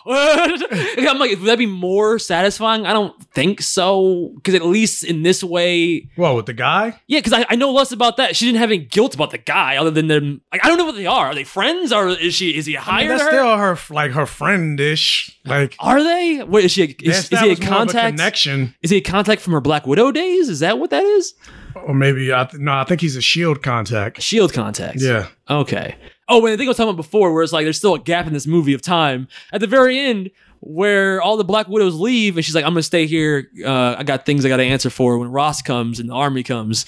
And they jump forward. Like you think she's getting arrested or whatever, and they jump forward and she's she's she's out or whatever, or she's she's just by herself with uh, Yelena's vest, which was Yeah, a weird get- emotional did she get arc. Arrested? What did she escape, or did he let her go? I don't know. But then she's just like, all right, black guy, where's the Quinjet? All right, see you in an Infinity War. I'm like, I feel like you guys wrote yourself into a corner and was like, wait, so how did she go to Infinity War after this?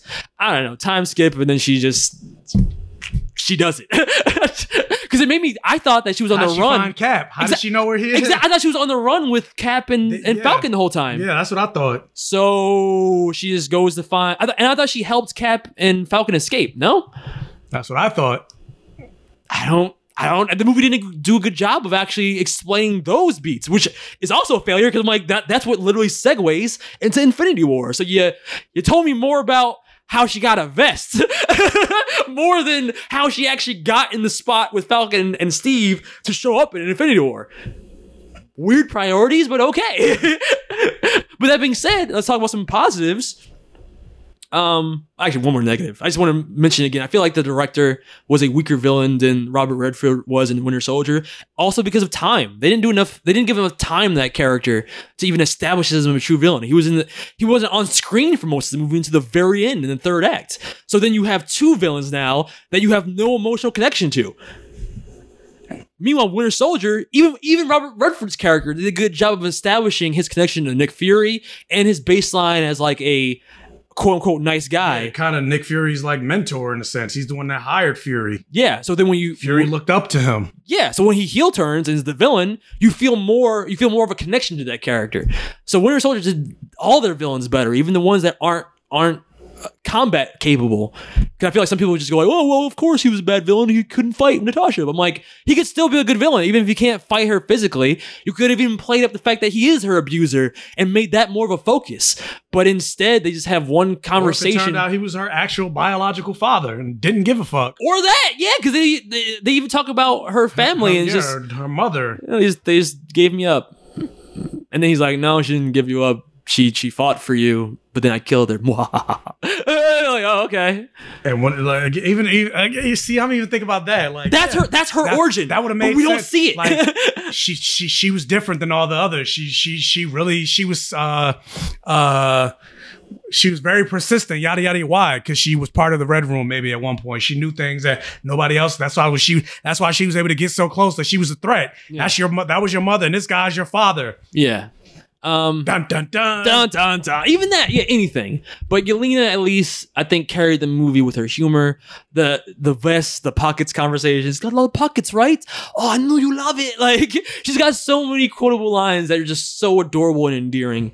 And yeah, you could say it's the script, but I don't know how much was improv, but maybe some was. But it's her acting. It's her her facial expressions. It's her mannerisms. I, those things would endear me to her character. And I feel like Scarlett Johansson, uh, you might you might say something in the script, but I think she's pretty flat in general. Like most things she's in, she's basically Scarlett Johansson, uh, from what I've seen. So even when she's playing, because I've seen like. I don't know if that has more to do with the role she gets cast in because I thought she was good in Jojo Rabbit. I was gonna say that's the only thing I think I've seen clips of her in that she seems a little bit different. Um, but I think it's her range. Like even when she's playing humorous in Winter Soldier, she never hits the same level of charisma that Yelena hits in this movie. And this is her first outing. Black Widow's had how many outings? Iron Man two to to Endgame. It's it's her delivery on lines. There- she's pretty dry as an actress in general. Um, but I feel like the Yelena actress Florence isn't Um, doesn't have that same issue. fuck is that other movie? Um, that she was nominated. I think she was nominated for an Oscar, or the movie was nominated. Was it was for her and uh, Kylo Ren? Mm. Marriage Story. There we go. I thought she was pretty good. Oh, I forgot that that was her. Yeah. But honestly, I feel like what the actor I, that made me feel more was Kylo Ren. I hate you. I'm saying, but it shows that she. I mean, if you give her something, she can. She can't. She has the. She has a range. She can do Ish. more. Yeah, she can but, do more. But I still feel like she's not as good of an actress, just from what I've seen this one movie as Florence Pugh. Just because I feel like you know some people have charisma more than others. You know what I mean? Like that's why The Rock is so successful, but people like uh, uh, John Cena aren't as successful. um, but her relationship with the, uh, the like the family dynamic that they established from that um that that opening scene where it's uh, which I feel like they also kind of use as an ex- explainer why Natasha doesn't have a Russian accent because she spent time maybe in America being an undercover Russian spy. Um, not at all what I That expected. doesn't explain it. No, not really, but I feel like that's what they were trying So to do. was her sister. yeah, yeah. um, but yeah, that, that I didn't expect that to even be how the movie started. By that's what made me feel like the theme of the movie and how it was going to end was going to be more about family and teamwork and working together. Uh, because I like the characters like uh um David Harbour as Red Guardian. I feel like the issue with his character was just they made him too much of a joke. There was never Yeah, a I moment wish he had more to do. even the Taskmaster fight, they didn't even focus on it. So it was like you never really got to see what he was capable of. He's got his ass kicked a lot, and maybe that's also kind of the joke. But like, this is one of those things where I feel like the MCU takes too much lightly sometimes. And this is a character I felt like had potential. They didn't explain why he went to prison. Like, No, it just kind of yada yada it. how much better would it have been if it was revealed that he went to prison because he tried to free the Black Widows at one point? Yeah, he seems so. He was likable, but he also seemed so detached from their plight, even though he also seemed like he cared about his family genuinely to some extent. He was still giving fatherly advice, and you know, that he had that great moment with Florence Pugh where he was singing the American Pie song, I think it was. Yeah. And it was a cute moment. They had cute moments. Um, it sing at the family table, you saw it in the trailer, like stuff like that. Um, the escape from prison and him gloating about how uh, him and Captain America are rivals and shit like that. Like that was all good. That was all funny stuff, and it was very endearing to his character. But then when it came to the action, I felt like it was like, nah, women can't do nothing. Only women can be powerful. it's like what? Let him have a moment. Let him have an action scene where he fights Taskmaster toe to toe, and he can still lose, but it the the the fact that the trailer made me feel like there was more of an actual fight there than there was actually in the movie. There was more. There was more emphasis placed on it in the trailer than the actual movie. Was disappointing for me. And then you find out that the even their mother figure, Melina, she was a Black Widow, and once again talking about uh, white people not having accountability in his movies. Like I was saying before in the non spoilers part of the review. Why? There's literally a moment where she seems like a monster. Like she's yeah, she seems nice enough because she's a scientist, but she's also clearly detached from human life and suffering because she she very giddily tells them how she's discovered a way to completely mind control people, and she she exemplifies that by having a cute pig walk into her her her fucking her her dining room, and she's able to turn off its ability to breathe. And while she's still talking as if nothing's happened, just she's just trying to uh, clinically explain how the fucking science works. Uh, Black Widow and them are looking at like, uh, bitch, the, the pig is dying. Yeah, the pig is Help it. And she's like, oh yeah, my bad, it's fine. She she, she gets Yeah, it could have lived a couple more minutes. a couple more seconds, not even minutes, like ten more seconds. yeah, she 10 could have more lived. seconds. I'm like, that's a villain. So when she did have the twist of like, oh, she betrayed them, I bought that because I'm like, yeah, they clearly show that she's kind of merciless. And even though she, yeah, just like David Harbour, because they live together. And she's not all like there's still shades of gray in her character. She might care about them as a family to some extent, but she's still a fucking uh, uh, woman enslaving, assassinating, heartless monster. But then by the end, no, actually, it was all a trick. It's a Disney thing. They all the villains aren't villains. Yeah, it's all a trick. I actually changed my mind off screen, and I'm gonna help you take down the red room, even though right uh, up until the very moment you came to my doorstep, and your, your whole argument was, yeah, but it's wrong though. And I was like, yeah, you're right. It is wrong, though. Now I'm a good guy. And we're never going to question how I'm like kind of a monster with how, how little I care about human life and suffering. That's all fine. You're a good guy now. Because the villains aren't villains, especially if you're white. That's bullshit. It's it's problematic. It's just- I don't like it because it makes me go like, do uh, do I like her as a character? I don't know anymore. um, I mean, is there anything else in the movie that you want to touch on? How'd you feel about the other Black Widows and then basically two lines of dialogue they had? I mean, I thought it was, I thought it was weird that a lot of them were black and had no lines. and had no lines. Only two of them spoke, and they spoke for everybody in the room. and then Wakanda, Wakanda ain't come like try to scoop them up and nothing. Like, right? Like now we know the Dora Milaje are out there. That's fine. Uh, they're they're too that that director guy and his Sky They're Fortress. not, they're not African. yeah, you So- can't find them. yeah. It's impossible. No one can figure out where they're at or what they're doing. Even though clearly it's a program that's so massive. There's hundreds, hundreds of Black Widow operas out there, but no one else is coming to to stop it. Okay. On one level, it's kind of a cool commentary on like the Avengers not you know having their eyes on everything, but on the other hand, like you just said, But even Avengers, okay, Avengers fine, but I'm like, Shield, yeah, I was like, shouldn't Shield know about this? right? Like this doesn't really make Like, sense. it's a fucking helicarrier in the sky. Like, how do you? How does the helicar? How does the helicarrier in the sky not? know- Granted, Shield's not really around anymore, but this is Civil War time. Shield's around again because it happened. What Age of Ultron? He brought the helicarrier back. Yeah, I don't really buy it. And another thing, like you like we were saying about how they have very little speaking lines.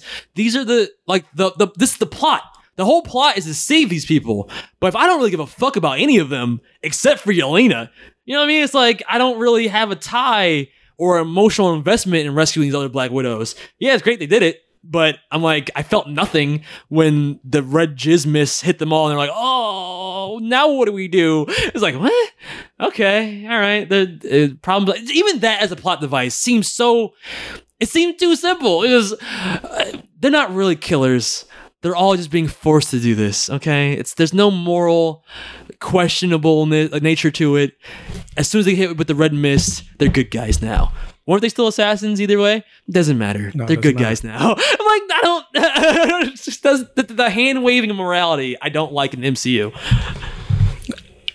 I'm, I, I was just saying it's a theme though, because I mean, even Tony Grant, he killed him. He, he quote unquote redeemed himself by saving the universe. But I'm like, even Tony Stark, like he never really paid for anything that he did. But at least he constantly trying to redeem himself. That's why I give Tony Stark the pass. And that was like a big part of his character. Was he though? Yeah. Him, him he was tortured him by it. trying to He had- redeem. he had him trying to- PTSD from it. Him trying to redeem himself is him creating Ultron, and Mistakes were made. which he never, never really learned from. I mean, but some he destroys right, he destroys all his suits only to make more. Like I, I, I, never that. understood the point of Iron Man, like like the ending of Iron Man three. I actually, in hindsight, Then he gets rid of the arc reactor only to have another one in Age of Ultron. They don't even mention it. the arc reactor doesn't make sense. Uh, but the I the being able the quitting of being Iron Man now with hindsight. That's why like the best part about the MCU is stuff like this, where future movies can make past movies plot holes or seemingly mistakes better with time. So at first I was with you with Iron Man three. I'm like he quit, but then Age of Ultron he's right back. Plot hole. Like what was the point of Iron Man three? But as it's gone on, there's a lot of little sidelines throughout the movies. I think maybe it's mostly um the the Russo brothers that have been able to weave this narrative together for Tony Stark's arc. But that's a plot point. He wanted to quit in Iron Man 3, but he couldn't because he's compelled. This and that it became a crux of his character. That's why at the end of his life, uh in, in Endgame, uh uh I'm gonna say Peggy, that's not her name. Pepper. Pepper. was telling him like one of the great failures of my life is to get you to stop. That they broke up in Civil War because he didn't stop in Iron Man 3 when he said he was to stop. So it did come back to bite him. And it's because of that compulsion he has to fix things, to be the tomorrow person, to, to always find solutions to tomorrow's issues. And it broke him. Except when it comes to actually helping people. Yes. like using his billions of dollars to help the world that went through a blip. yes, but they try to to showcase that in Civil War, even where that the black woman makes him feel guilty for it, and he's like, "Shit, you're right. I'm, I'm not doing enough." And that's been his arc since the first Iron Man. When, when someone comes to him and tells him, "You're not doing enough," he does take that to heart, and that's been And then a- creates robots. Yes, that destroy but- the world. Yes, yes. Um, but now you did too much. but, but that's what makes him an interesting character. It's funny to joke about. He does fuck shit up. He's also kind of a villain in the MCU. But I think it's also interesting because he's flawed. He's trying to do right, but in so doing, he also creates issues. And at the end of his story, he does redeem himself by stopping the ultimate evil and and reversing the ultimate tragedy in the in the universe by sacrificing his life. His whole arc is about being less selfish than he was in Iron Man One. So it does make it does make sense with hindsight that he he wants to quit, he couldn't quit, and even Endgame it's echoed again where he tells Pepper like I Somebody could, should- I could lock it up and throw it away. should have snatched that fucking Infinity Gauntlet out of his hand. It's like, nah, nigga, you ain't about to sacrifice yourself. You need to pay for the shit that you did. Pay what Send you owe. Sokovia a check. You're not wrong. Give Falcon some money so he don't got to get a fucking bank loan. And even Age of Ultron with the whole like putting an arm around the world, and yeah, he was wrong and he fucked shit up. But then he was kind of proven sort of right in Endgame, where he was like had that outburst with Cap of like, "I told you, it should have been an arm around the world. If we had that, maybe we would have gotten all snapped out of existence." He's not wrong, maybe. Yeah, but that's some bullshit. But the fact of the matter is, it's still it's it's good writing because it shows they- you that it's it's there. If Civil War didn't happen, they would have been there. You didn't tell him like, I don't give a fuck if he was brainwashed. I'm still gonna kill him. Yeah. Yeah. He's flawed. That's why I like Tony Stark. He's a flawed and that's what people like Carol Danvers as a character lack. She's not flawed at all. And in fact, and then it, I think it's also Her movie was flawed. Oh, I mean, I agree with that. but I'm saying, like, as a character, she's not flawed. And then everyone around her, that's why people call her Mary Sue, because same with Rey. They never, the, the, the story never questions her or makes her seem like a flawed character. The same thing, even I think, with Sylvie to an extent. Uh, That's why Mobius is apologizing to her and shit rather than the other way around. And why all the male characters are just waiting around for Sylvie to come rescue them because they can't do anything without Sylvie. And it's like, I don't like, I'm about patterns in MCU. I don't like that pattern. So I'm also glad they didn't do that in Black Widow because they very very well could have. Um, I also like um the the posing line. I think is the best line of the entire movie. Oh, you're such a poser. what do you mean a poser? Like that that thing you do. you flip your hair back. Like- and then she does it. And I love again mannerisms. It's the way she lands, and then when she's like, Ugh, like she like she looks grossed out. Like, oh, so gross. Yeah, I love Florence Pugh. Yeah, she's a great. If she's the new Black Widow, Even, she's a uh, great replacement. The movie Fighting with My Family, where she played Paige. That was the first movie I saw her in. I've never seen that. I don't know what that is. Was was she doing that? She is it a comedy or a drama? the WWE, like the biggest female super WWE superstar. Oh, Her name was Paige. She played that character. oh, That was a movie with The Rock. oh! I remember the trailers for that. Was it good? It was. It was. It was good. Okay, wow. Maybe I'll check that out then. I like her as an actress a lot. I guess I think she's a great actress.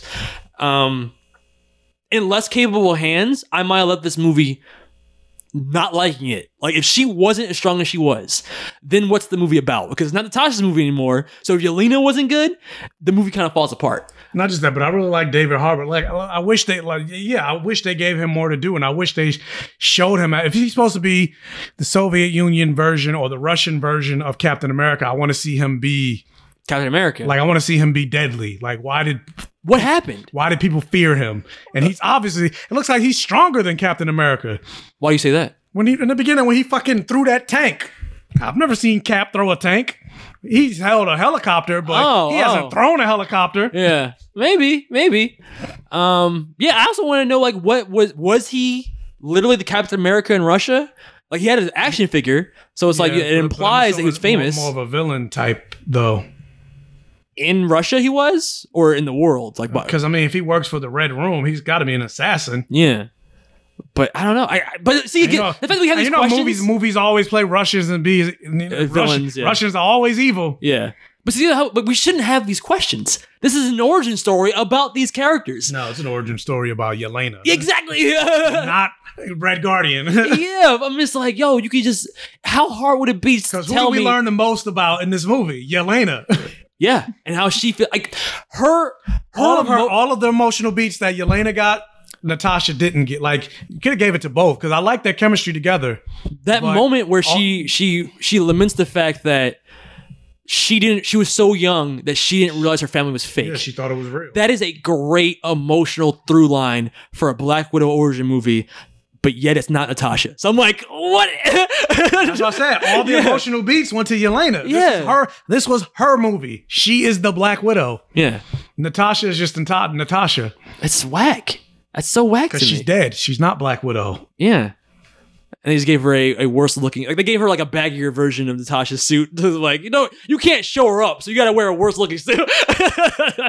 That's like two sizes too big or something. but yeah, all her like so many lines that she was saying that were just so funny.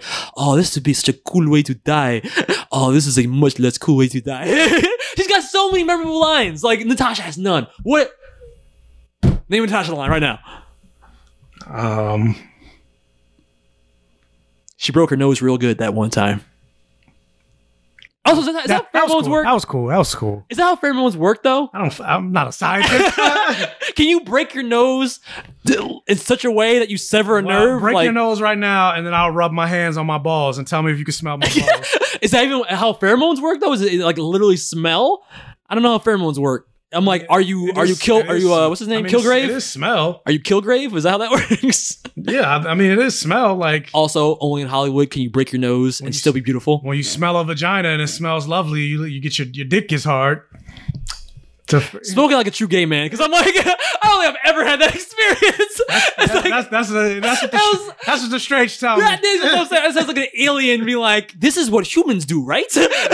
you know, when the human male smells the female vagina and his dick becomes erect. I mean, Correct? This this this song's about it. this song's about it. Oh my god, it's such an alien moment. um You don't get hard when you smell a vagina. No. It smells like grapefruit and peaches.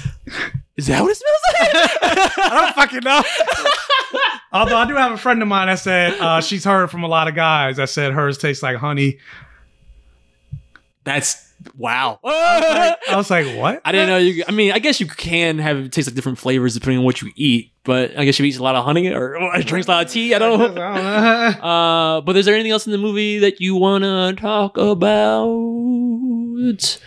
I just feel like it was such a waste opportunity that Taskmaster wasn't more epic. There should have been more than just that one fight that was like super memorable. But other than that, yeah, good, not great. Want to move on? I was asking you. Do you want to move on? Oh, uh, sure. Uh, maybe you have something else to say. I don't know. I don't. Okay. All right. So let's move on. Let's get into this week's episode of Loki. Glorious purpose. I would consider more than passable gradish. It's better than. Well, you were you were a little bit higher than I. I'm a. But you're still low. I'm low, but I'm also I'm, I'm bordering on high passable. Like, because you're sexist. Uh, am I? I don't have You a like problem. with- women. I don't have a problem with the female taskmaster. Her being female is not my issue with her. Mm. Because on paper, kind of a good twist. You know what I mean? It's like, oh, you you assume it's male because of the armor, but you take the helmet off. Oh shit, it's a girl. But I, I, there needs to be more there than just that to me. But yeah, talk to talk to Twitter, talk to the internet. I'm just sexist. I just hate strong women. and oh, here we go. Let's talk about Loki since that's gonna be a continuing trend in this podcast, I guess. No one bad is ever truly bad. And no one good is ever truly good.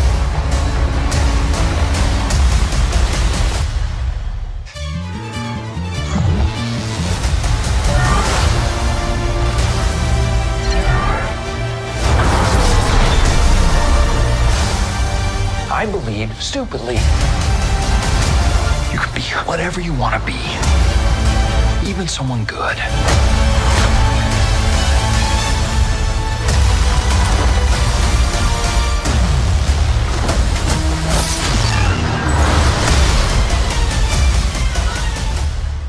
What strong woman does Jordan hate this week? Sylvie, fuck that. but how did you feel this week's episode of Loki, especially after the low point of episode three? We both agree that was probably the weakest, ep- not even probably, definitely the weakest episode of the series. The low point in the middle. But this week, we get chock full of Lokis. We get to see Loki exploring the Lokiverse uh, in in, a a space in between time that everyone is sent to when they're purged. He's saying purged when they're pruned by those rods. Um, I've got a lot of issues with that as a as a concept. Uh, we'll get into that. We'll jump right into spoilers. Um, but what did you feel like in terms of a rating for this? I love this episode from a comic book perspective.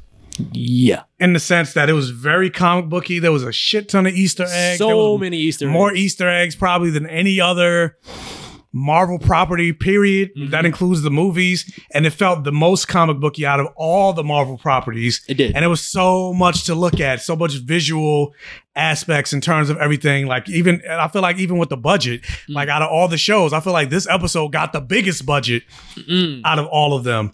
so from that aspect, That's so funny because it, you say that, but it's really just a lot of green screen. green screen, but it's some good green screen. Yeah, yeah, yeah. Even the fart cloud, which is, I don't know what's their obsession with fart clouds, bro. Superheroes. After fucking Galactus, I mean, Not granted, just Galactus, this is but a- then this- uh, Green Lantern. But granted, this fart cloud is comic accurate. It actually It is, is. a fart cloud in the comics. But Which I've never heard of this character until this episode. me either. I had to look him up, and I was like, "Oh, that's what he actually looks like." Okay, I gotta say now. My issue conceptually with it is if the whole point of purging, I keep saying purging, if pruning somebody is to remove them from the timeline, what's the difference between that and just killing them?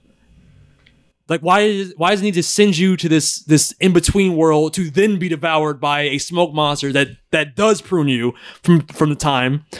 Why not just vaporize you? Like why the TVA right? They've got technology far beyond anything. Why doesn't that stick just vaporize things?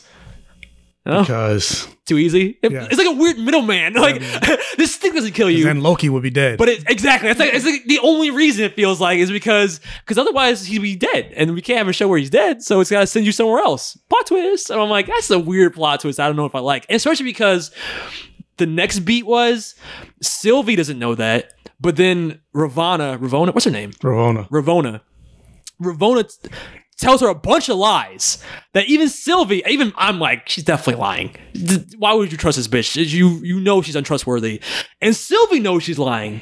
But the one thing she's like, you know what? You're probably not lying about pruning you. Doesn't actually kill you, so I'm just gonna prove myself. Yeah, I'm like, what if she was lying about that too, and Loki was dead? You just killed yourself. like, thank God the plot dictates that it doesn't kill you. That the one thing she told him wasn't a lie. Why? I don't know. Plot hole. It's just weird plot holes. There's a lot, but yeah. So with, with, with that in mind, uh, like for so for that aspect, I enjoyed this episode. Also, like alligator Loki, I thought was funny. Yeah, I liked all the cameo Lokis. Yeah, Glorious yeah, purpose. classic Loki. Even though Kid Loki, I was like, mm, I don't think the kid's a good. That He's good not a great actor. actor. Yeah, he's not that good of an actor. Because the concept of Kid Loki and me is so ripe with like in a character like a, like a Joffrey type. You know what I'm saying? Like someone you just love to hate. But he was just bleh. He was just there. I'm like, you don't have the charisma of a Loki. no. Classic Loki did. Yes. Even boastful Loki to an extent did. Yes. Even though I'm like, so the black guy has to be the one to betray. I know. I was thinking the same thing. The bad Loki has to be the black Loki, of course. Right. But with with that uh, with that said, if this was episode five out of ten, I would have enjoyed it way more Oh, than I out of did. 10. Okay, I get what you're saying. However, this is episode The five out of six, the penultimate episode. So with that, I was supremely disappointed in this episode Mm, by a lot I feel like I we are on the same page here. because who was calling me? No, Loki. Yeah, Loki. You, you said what? TV is gonna show up and prune you right now. But so yeah, I was supremely disappointed in this episode because what did we learn in this episode? Nothing. Nothing. What did this episode do? Nothing. It just got them to where they need to go for this final episode. But this is the penultimate episode. Again, this is the this is the fun penultimate episode. Again, this is the penultimate episode. There's only one more episode left, which is in a two days from now. Yeah. And it's more than likely not going to be longer than like 48 minutes. I'll even give it 52 minutes because actually, no, 53 because the longest you give it episode. one more minute. yeah, because the longest episode, episode two, was 53 minutes. So Okay. I highly doubt it's going to go beyond that. I'm all to speculate. Oh, WandaVision last three episodes are going to be an hour. Because I even still hear people say that, like, well, you don't know. Maybe the last episode could be the longest No. episode. We've had three shows Yeah, already. exactly. Like, what Fool the me- fuck? Yeah. Fool me once, shame on me. Fool me twice, shame on you. So if anything, the next episode is not going to be more than 53 minutes. And it's, it's say, what did I say about WandaVision? What did I say about Falcon and Winter Soldier? I feel like the finale, I'm going to be disappointed and I'm not going to answer every single question that I have this is the first by time, the end of it. This is the first time I agree with you. This is the first time I'm like, "Ah, I don't think they're gonna answer all the questions I want to answer by the end of this. Even Falcon Winter Soldier, I was like, you know, there were some shaky parts in the middle, but the penultimate episode was great. It was the best episode. But at least you had that with Falcon and Winter Soldier. The That's I'm penultimate saying. episode was great. Yeah. The penultimate episode of WandaVision was pretty good. Like, yeah, there, there was a flashback Oh, yeah. episode. The Vision dropped. That was dropping also a great That, episode. that hot poetry fire that made my loins all moist. Mhm. What is what is What is- uh What is death without, what is love? What is grief without Well, love- love, persev- What the fuck? You know what the fuck. yeah, what is grief Yeah. if not love persevering? There Yes. you go. There you go. But in this episode, what was there? It was a blanket. and that they didn't need. and then of course classic Loki doing glorious, but like, Glorious. Per- I love that. well, he's though. not the main character. Why? Why is he getting the bet like the the the the emphasis or the push in this episode when we're never gonna see him again? Or maybe we will. You know, Loki's always escaped. Maybe he's not dead. I don't think they're gonna do that. I think the whole point was just to for that line Loki says where it's like maybe we're stronger than we think we are. Everybody, Even that line, I hated that. line. everybody's getting like power upgrades in these shows. I hated that. I was like, Why? What do you mean you're more? You're a god. What the fuck do you like? How does that like? But they did- I did like You he- to tell me in this? I, I get they tried to. No, that doesn't make any sense. No, knife fuck that line. Yeah. because you're using magic to even summon those knives. Yeah. You mean tell me in the fifteen hundred? No, Thor's fifteen hundred. Let's say because Loki's the younger brother. Let's say Loki's fourteen hundred years. You mean tell me in fourteen fucking hundred years you've never experimented with your powers? Exactly. Stupid.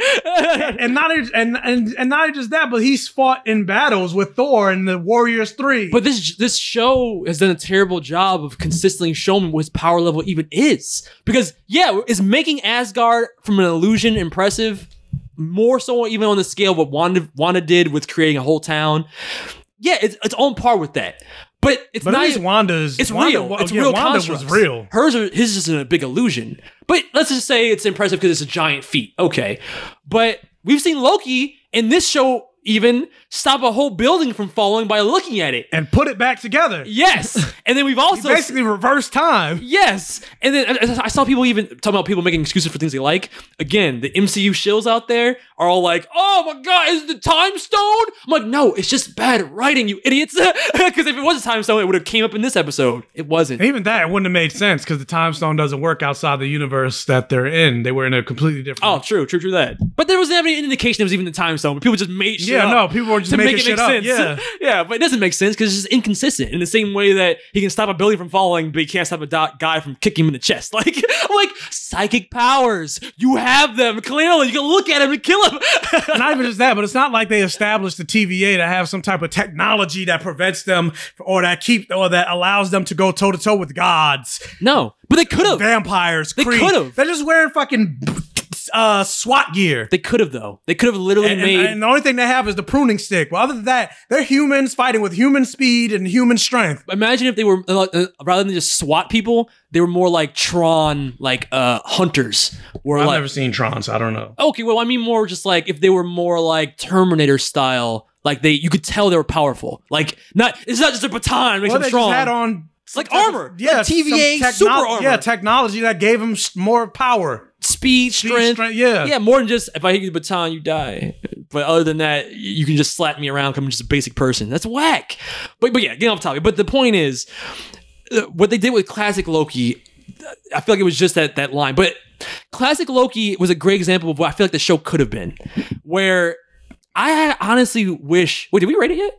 No, I wasn't. Oh, oh, what, what was your rating? I wasn't done, motherfucker. Oh, I'm sorry. Continue, continue, continue. But yeah, like overall, I, I'm not gonna belabor the point. I, I, you already got the gist of what where I am with this episode. But like, I give it a passable, Straight passable. wow, passable. Because like I said, a little bit lower than I am. Because like I said, all the visual stuff, I enjoyed it. That's what kept me interested. But mm. like, I'm I'm actually same as Black Widow on this. I'm like high passable. Maybe this one's the high passable rather than the low more than passable because even though there are things about this episode I loved. I love classic Loki. like I said, if this was an episode five out of ten, I would have given him more than passable.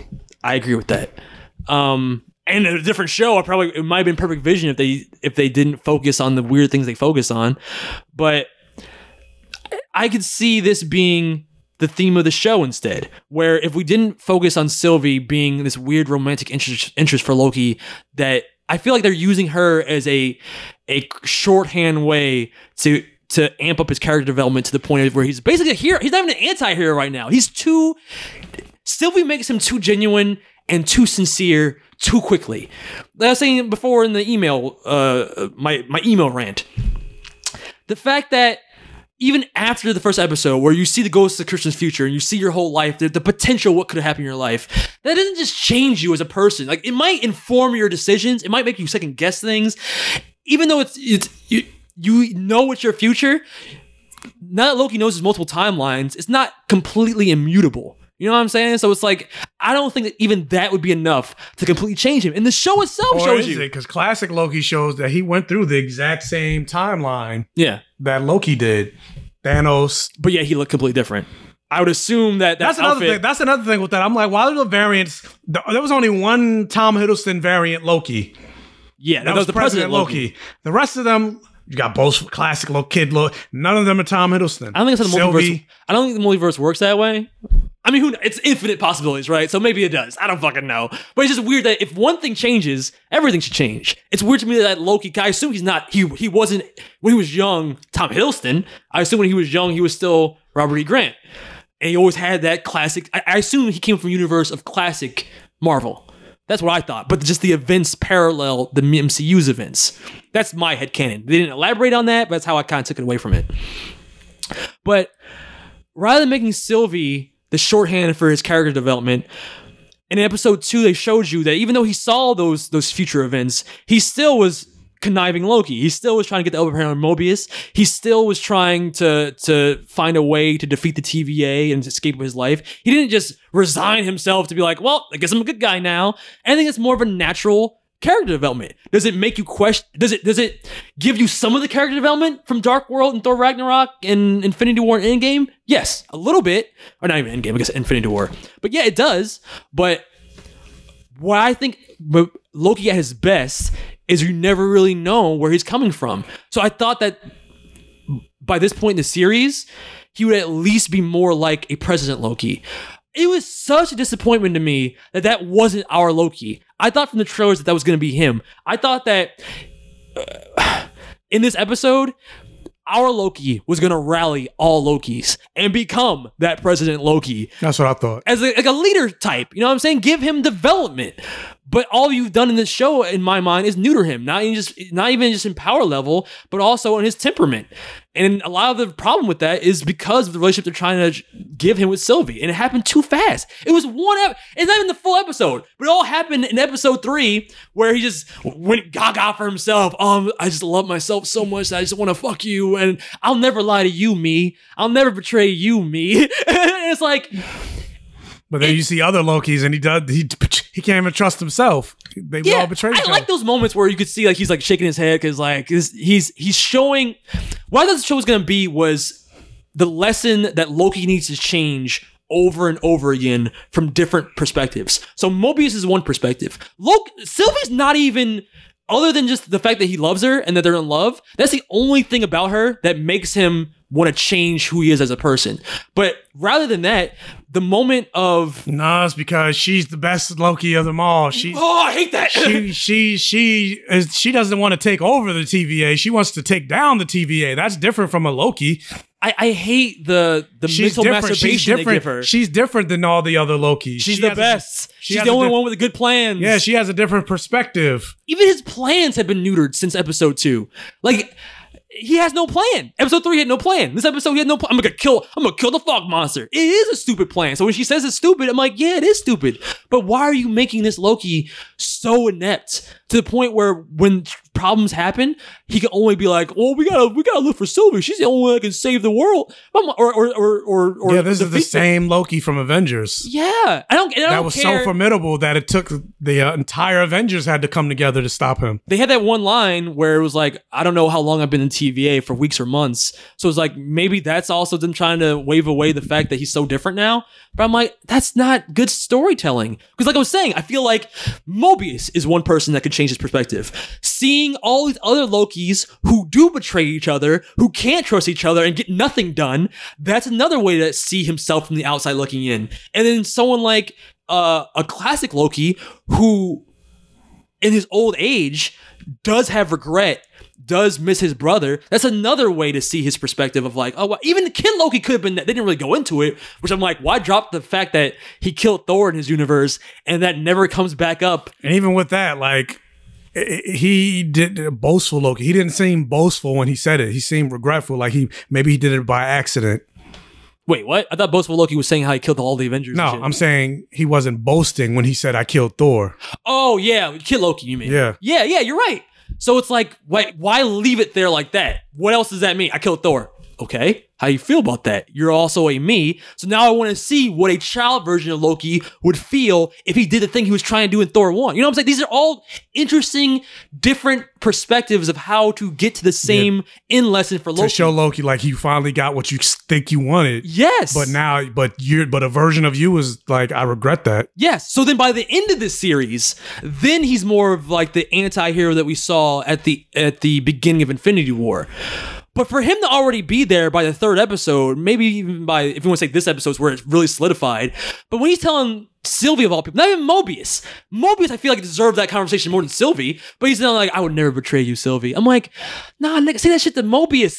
he was the first person that believed in you. And I feel like if they if you spent less time with Sylvie, you'd have more time for things like the Mobius relationship, more times for the other Lokis. But no, everything's so focused on Sylvie, and she's not that interesting of a character. Not me. even just that, but everything. So, and this is a line that I dislike the most about this episode. Talking about everything so focused on Sylvie. Everything so focused on Sylvie to the point that gender fluid Loki.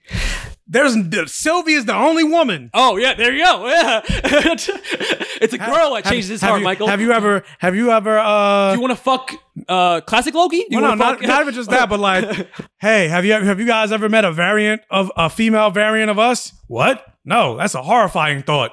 That tells me there's never been a female version of Sylvie's the only one for whatever reason, which again goes to like that's what's I don't I don't know. Do you think it's gonna be the big twist in the That's last the episode? big twist? Oh, I hate it so much. Because it seems like that's where they're going. okay, and But then what's like- gonna happen?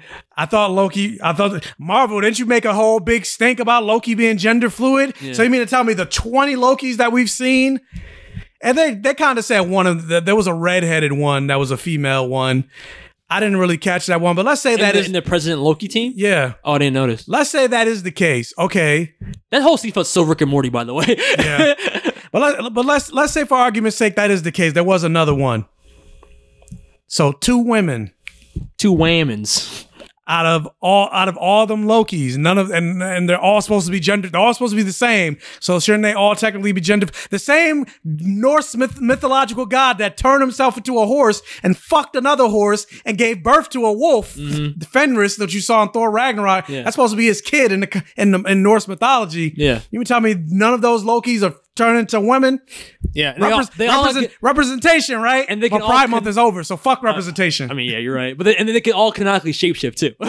yes, they can all shapeshift. but never as women's. it's too weird. So I had a problem. I, I didn't like that. Well, I mean, you don't know what's gonna happen in the last episode. No, fuck that. But you know what's gonna be funny if they're did dead. reveal They're pretty that. much all dead. But you do know if they do reveal that they're not gonna end up together. It's gonna be a thing where like she's gonna transform into Tom Hiddleston Loki, and he's gonna be like, "Well, I'll never see you again later." like, you know what I mean? They they wouldn't keep the romance going No, if it ended up she was a man. because he's basically falling for a female version of himself. But yeah, he didn't fall for classic Loki. That's what I'm saying. Like, if, Yeah. if it's all narcissism, that's the only because the excuse everyone's using. And not- oh, he's, of course it makes sense. He's narcissistic, so of course he'd fall in love with himself. I'm like, And okay, and not but he's that. established by. Yeah. So he should be uh, falling for both Loki. And oh, even- damn, you're looking real good, both and not Loki. even just that, but he's not even trying to get to know really the other versions of himself. It's all about No. Sylvie. Yeah. Why? Just because she's different. That's, that's what I'm saying. This that's the Mary Sue writing of like she's just the best. She's just the most interesting. She's the only one that can save the day. She's the only one that can come up with good plans. She's got Mobius. That that conversation in the car pissed me off so much. Where he's like, uh, you've done a lot of terrible things. She's like, uh, yeah, but it's because you made me do these things. He's like, yeah, I'm sorry. But, but I'm like, okay, so what? She's just all off the hook for all the people she's killed and murdered because you were chasing her down and you you were also forced. Like he said in the car, he was like, I, I didn't have a choice either, just like you. He's not lying. So I'm like, why in the writing does all of the blame get just pushed to him rather than female Loki? I don't like that. that again, flawless female characters. Why? It's a weird trend. It isn't, and it, it, it makes the characters less likable, not more likable. But I feel like someone in Hollywood is like, if a female character has any flaws, she's not a strong woman. And it's like, that's not what a strong woman means. Black Widow is a strong woman. She had flaws. like you're you're Sarah Connor. Like you're you're more strong when you have flaws you overcome. That's what makes you strong. Not just having no flaws. I don't know. you get what I'm saying? Yeah, I get what you're saying. Yeah.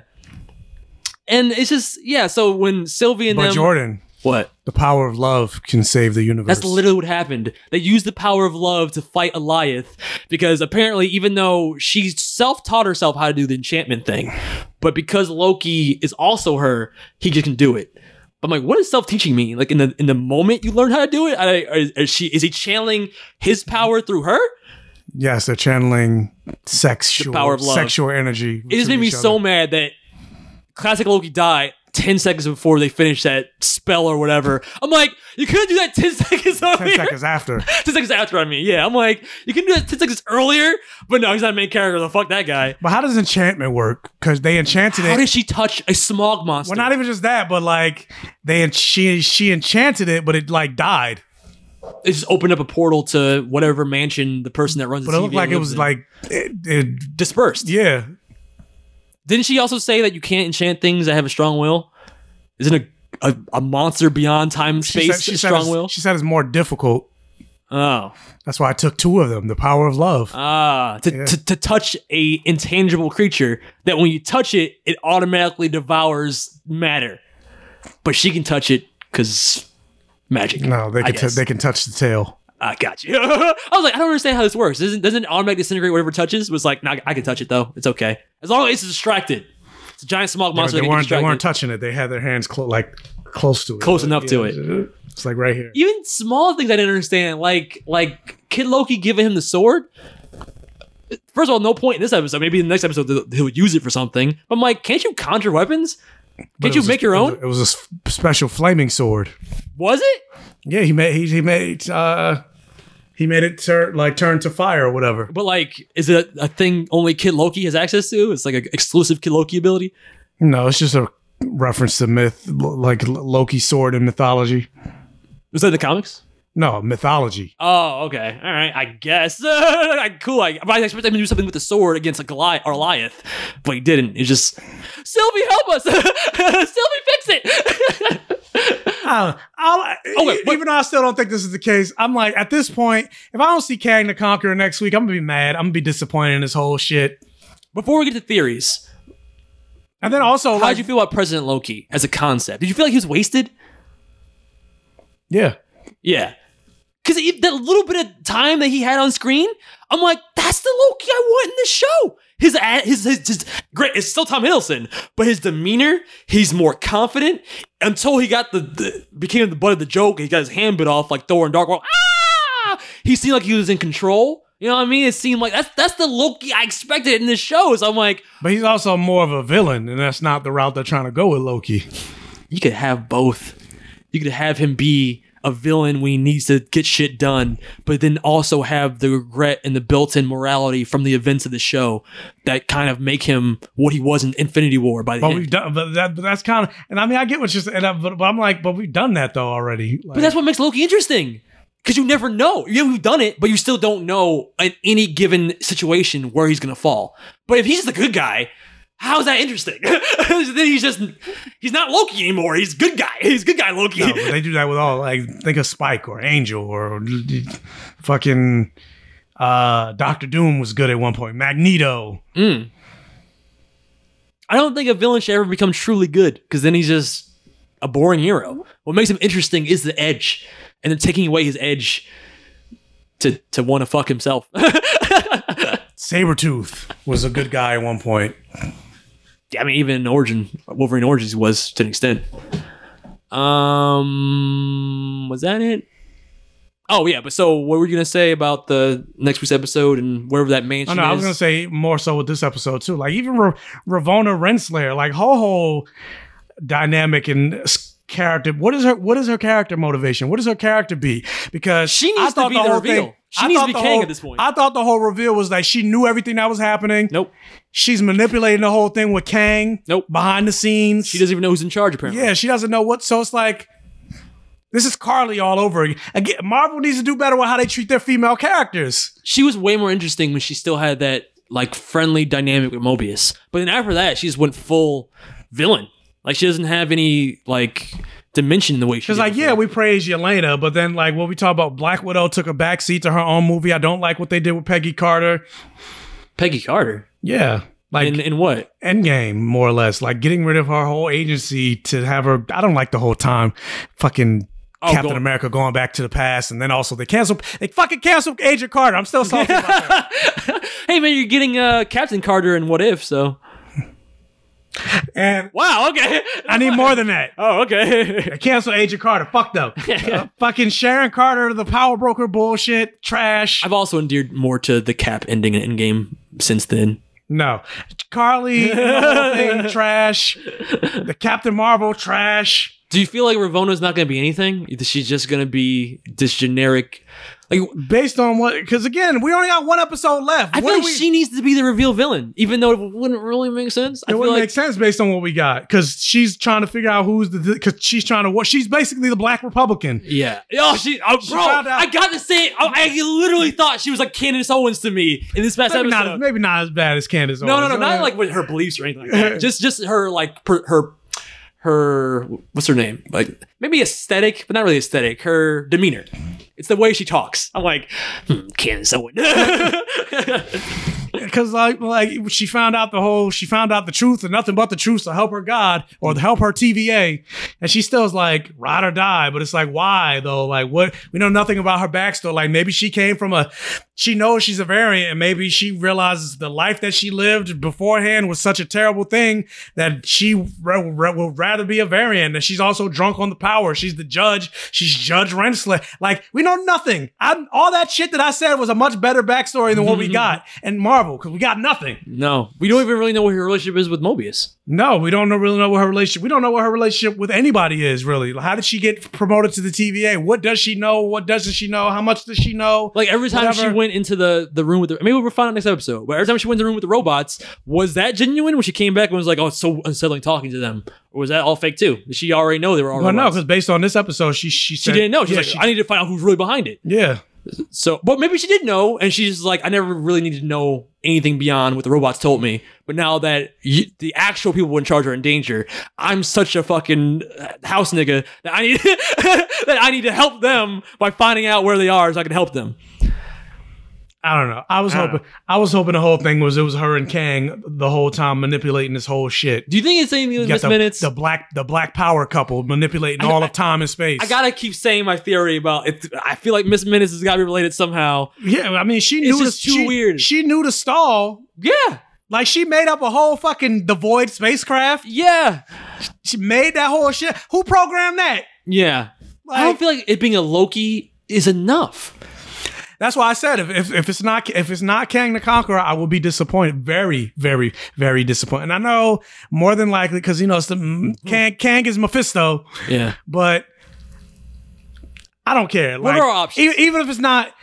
Even if it's not like you get a full reveal of Kang, like at least a T, like even in this episode, we didn't even get a post credit scene. What the fuck? No. Was, what the fuck yeah. But like, if I don't get, if I don't see a black nose with some blue paint on it, I'm gonna be mad. Because right now it does feel very Wizard of Oz, and I feel like the Wizard of Oz trope would be it's a Loki. Hell, even if it's fucking Doctor Doom or whatever, I'll be. I doubt even it's it. not. Yeah, I doubt that. yeah. Who else will be manipulating time and space? Doctor Doom. well, let's go through our options here. We got Miss Minutes, we got Ravonna, maybe a Mobius, and Loki. Those are really the only options for who could be behind that that we know of. Right? There's not really anybody else. Kang Like- the Conqueror.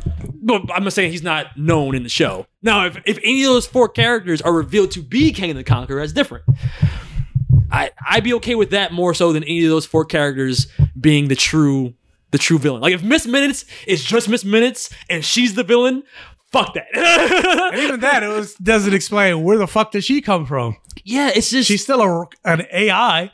yeah, and it's too much to. Uh, Kang created Miss Minutes. And then what happens after the fact? Because it's like, it's in one episode, we're to find out who's behind the TVA and then also disestablish the TVA. Loki, Loki and Sylvie are gonna fuck. Oh, God, I hope not. And It's destroy gonna all the time. it's gonna- yes, it's gonna cause a ripple effect like that when they held hands and it caused a like the branch was shooting up. yeah.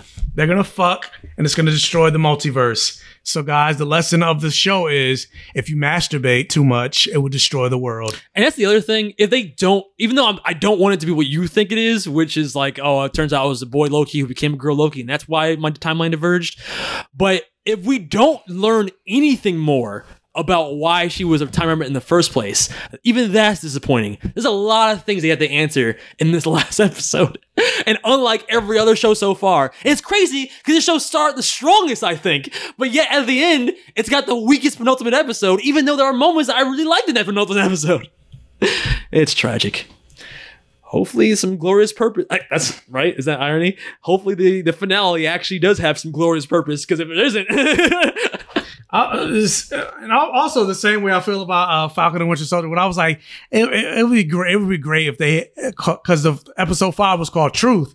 I was like, now what if episode six is called Red, White, and Black? Oh yeah, I like I'm that. hype. Yeah, I like that. I, uh, and then it wasn't. No, it wasn't. fucking trash. I don't remember what was the episode called, but yeah, It was called some shit.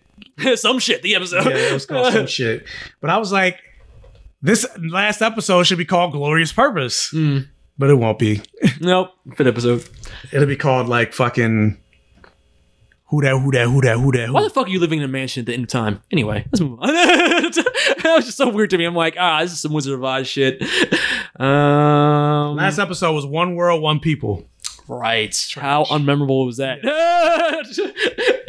uh, remember that group that was like the worst part of the of the show? Yeah. Let's make their quote the, the last line or the last title of the episodes.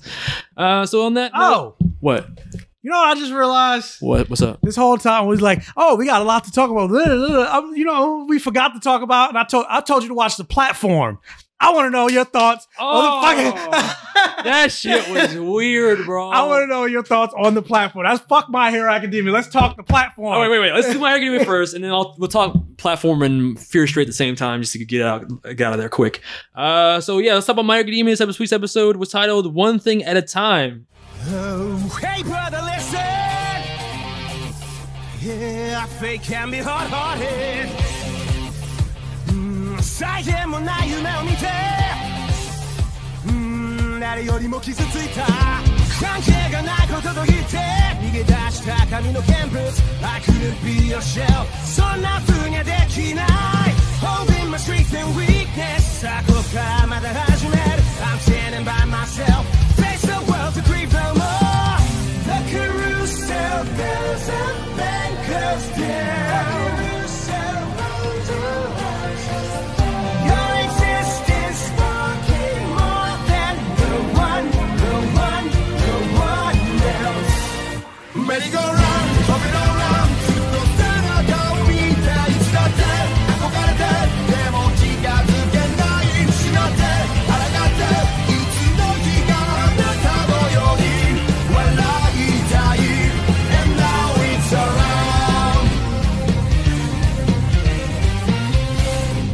Right? Isn't that that's again irony? We're gonna talk about this first, one thing at a time, Michael, and then we'll talk about Fear Street and the platform. um, I mean, there's not much to talk about in this episode. Um, this is now What- what is it? Mo- mo- processing, whatever the fuck. Parallel Let's- processing. Let's, talk about both at the same time. this is all thematically very similar, you're right? But yeah, so the, the big takeaway of this episode is the training with uh, uh, Endeavor and his hero agency with Todoroki, Bakugo, and Deku. Uh, we get a little bit more uh, with Hawks and his infiltration of the hero or the, the villain, the villain organization, the villain league. I don't remember what they're called. Um, but he's playing double agent at the same time. We get uh, the first bits of training with Endeavor, and yeah, parallel. I mean, the, the title says it all. With one thing at a time. It's just I think this episode did a great job of of doing what I think the best episodes of the show do, which are give you life lessons, but in the form of uh, Hero Academy and training. Because I feel like the, their breakdown of how to learn a hobby or task or get better at something was pretty efficient. Where they, they give the analogy of doing one thing at a time, learning something so well that becomes second nature. You don't have to think about it. And the example they used was driving a car, where you could be literally yawning in your car, half asleep, but yet sometimes you can get to a destination and be like, "How- I don't remember every turn I even took to get here.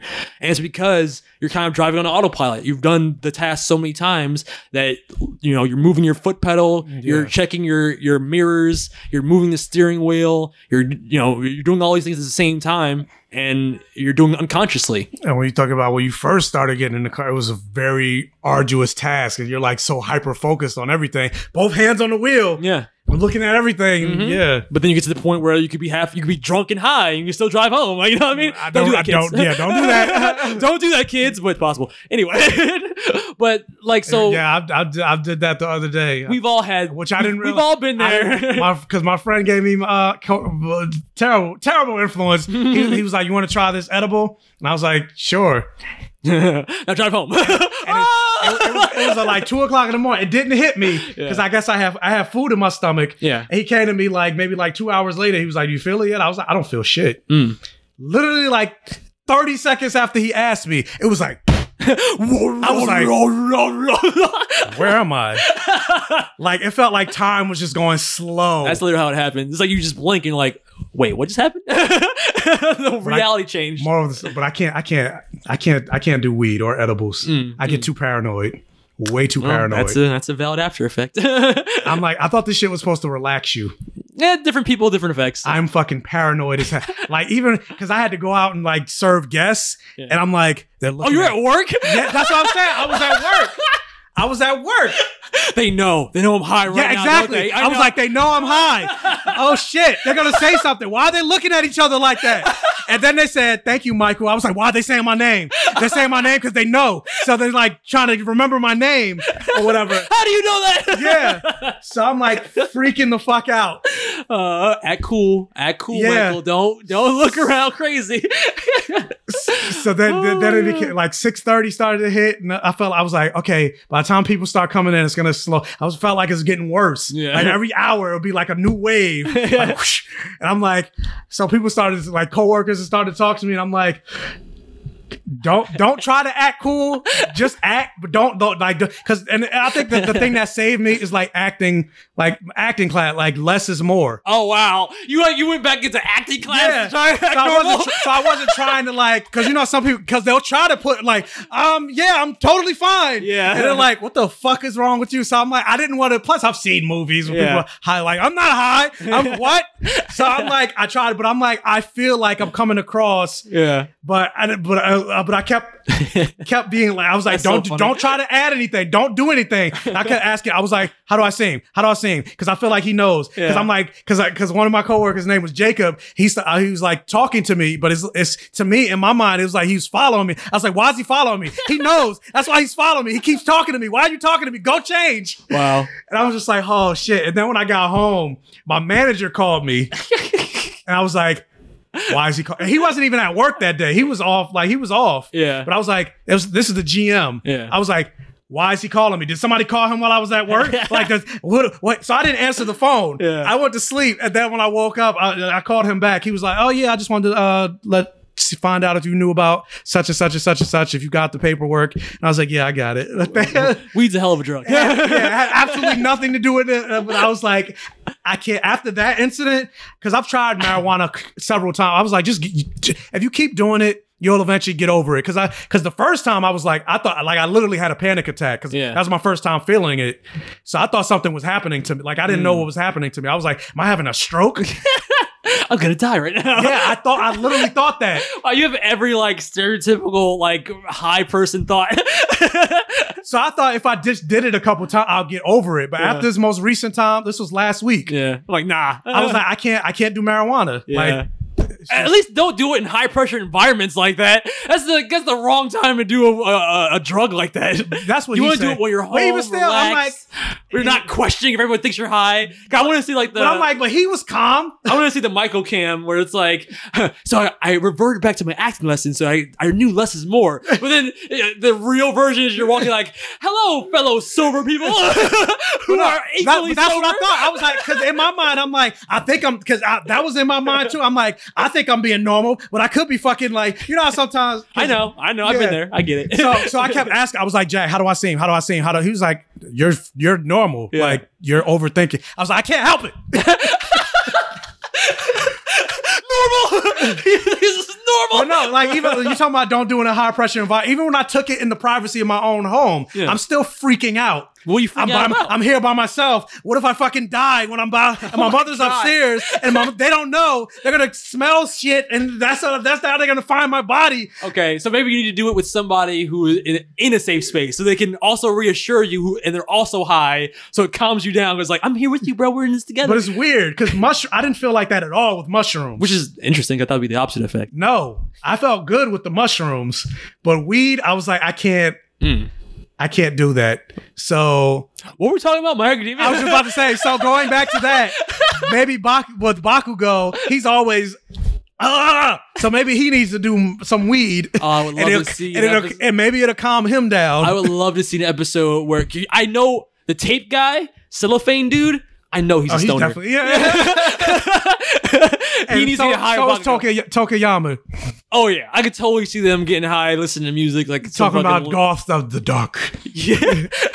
Listen You to are one with the dark. well, press from Linkin Park. Listen to these lyrics; they mean something. I can totally see. I want. I want that episode. I want that filler episode now. But anyway, but yeah. So they did a great job in this episode, of t- basically teaching you through metaphor of what it's like learning a new skill, and that was a great um, way to apply to Deku's new uh, problems with with uh, balancing all different quirks he's trying to balance. Like like we said before, he's got a new quirk, but yet he hasn't even mastered one quirk yet, and he talks about that. And then never hits him with a lot of, and I like that it never hit all of the characters with with different wisdom to show you why he is the a pro hero, why he's number one hero even, and he's able to give them advice about how to further the quirks. And I like the advice he gave uh, Deku, which is like the car metaphor of like learn one thing at a time. Like don't even worry about the the Black Whip Spider-Man copycat ability right now.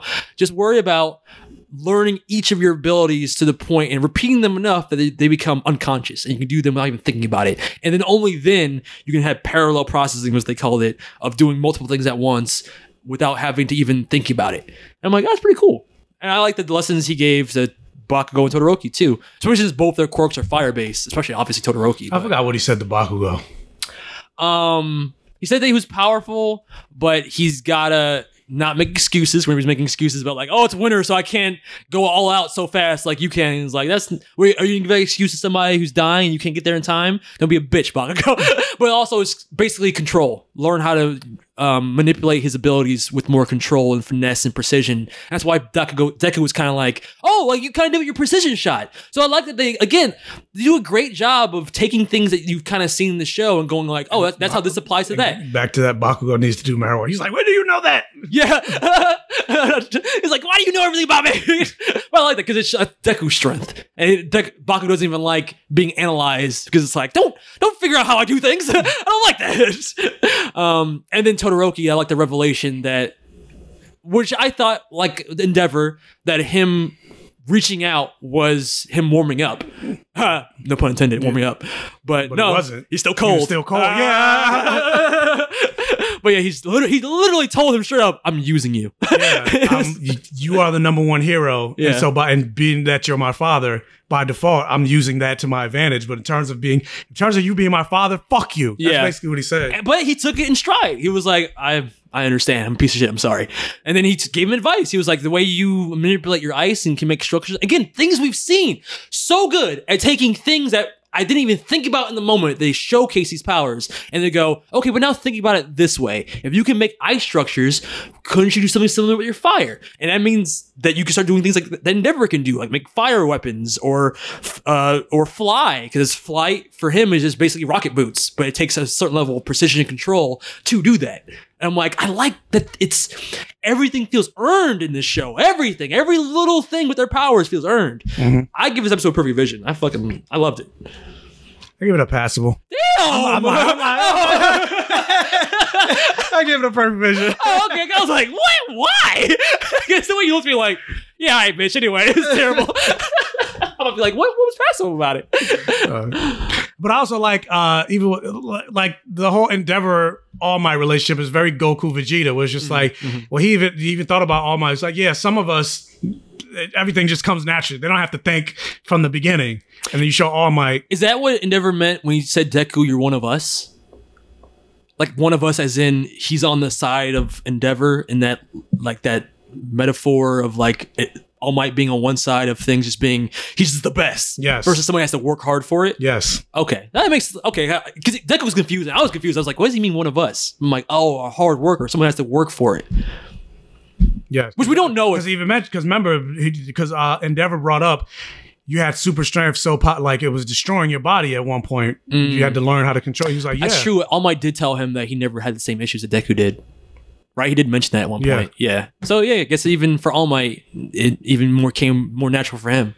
Because even not. Oh my god! There's something that I think it might be spo- again spoilers for the whole series. This is a theory, but the fact that Bakugo has one for all.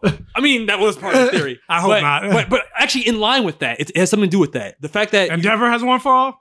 No, no, the fact that you see Todoroki has one. no, no one for all. But the fact that you see all the one for all olders as clear images in in that avatar world or whatever, and then we made note that you don't see a clear image of All Might because he's still alive. The creator of this show loves Star Wars. All Might's Obi Wan. I don't see. And he's alive right now. He, he lived longer than we even thought he would live. We thought he would die in the All for One fight, and he didn't. That usually in these tropes, that's when the mentor figure dies. But the fact that he hasn't, I want to be like, Even in the manga, I believe he's still alive. yeah, yeah. I think yeah. I haven't heard anything about like All Might dying. I'm sure that would break the internet, so Yeah, we it would hear about it. But I, I, I was so And optimistic. they're way beyond this arc in the manga. Yeah, but I was optimistic, and the fact that he didn't die, I was like, okay, so maybe he's just gonna be the Deku's father figure moving forward, and he's not gonna. They're, they're gonna go against the trope, and he's gonna live. But then I forgot someone said it online. I was like, oh my god, that makes so much fucking sense. The fact that they set it up already, they again Chekhov's gun.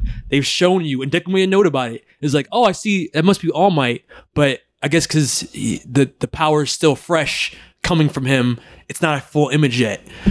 When All Might dies, how much is it going to hurt that he literally becomes a Force ghost in Deku's mind?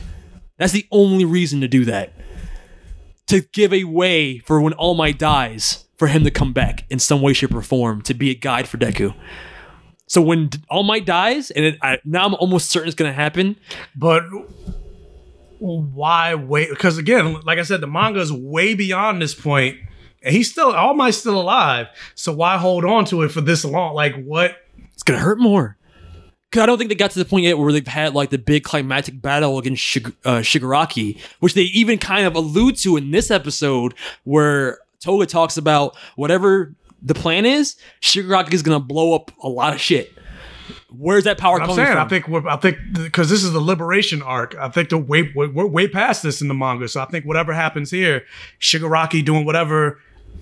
Great, I don't know, but I'm. uh, I don't even- I don't even know- because usually everything is like everything like the arcs are like self-contained. Like Yeah. you have one like the fucking overhaul. Probably never. I don't know. We're gonna see him again. I don't know. well, we still have Eri. Like things carry over. So I'm not even saying in this arc it's gonna happen. I'm just saying that whenever All Might does die, it's gonna break our hearts. But then it's gonna be I I, I was I'm I'm pinning it now. There's gonna be the reveal. Or Like it might not happen to like the end of the series. That's when All Might dies. I would say close to the end, if anything. But then in a moment of like I need guidance, that's when All Might comes back in that spiritual form, and he's you can fully see him, and it's like.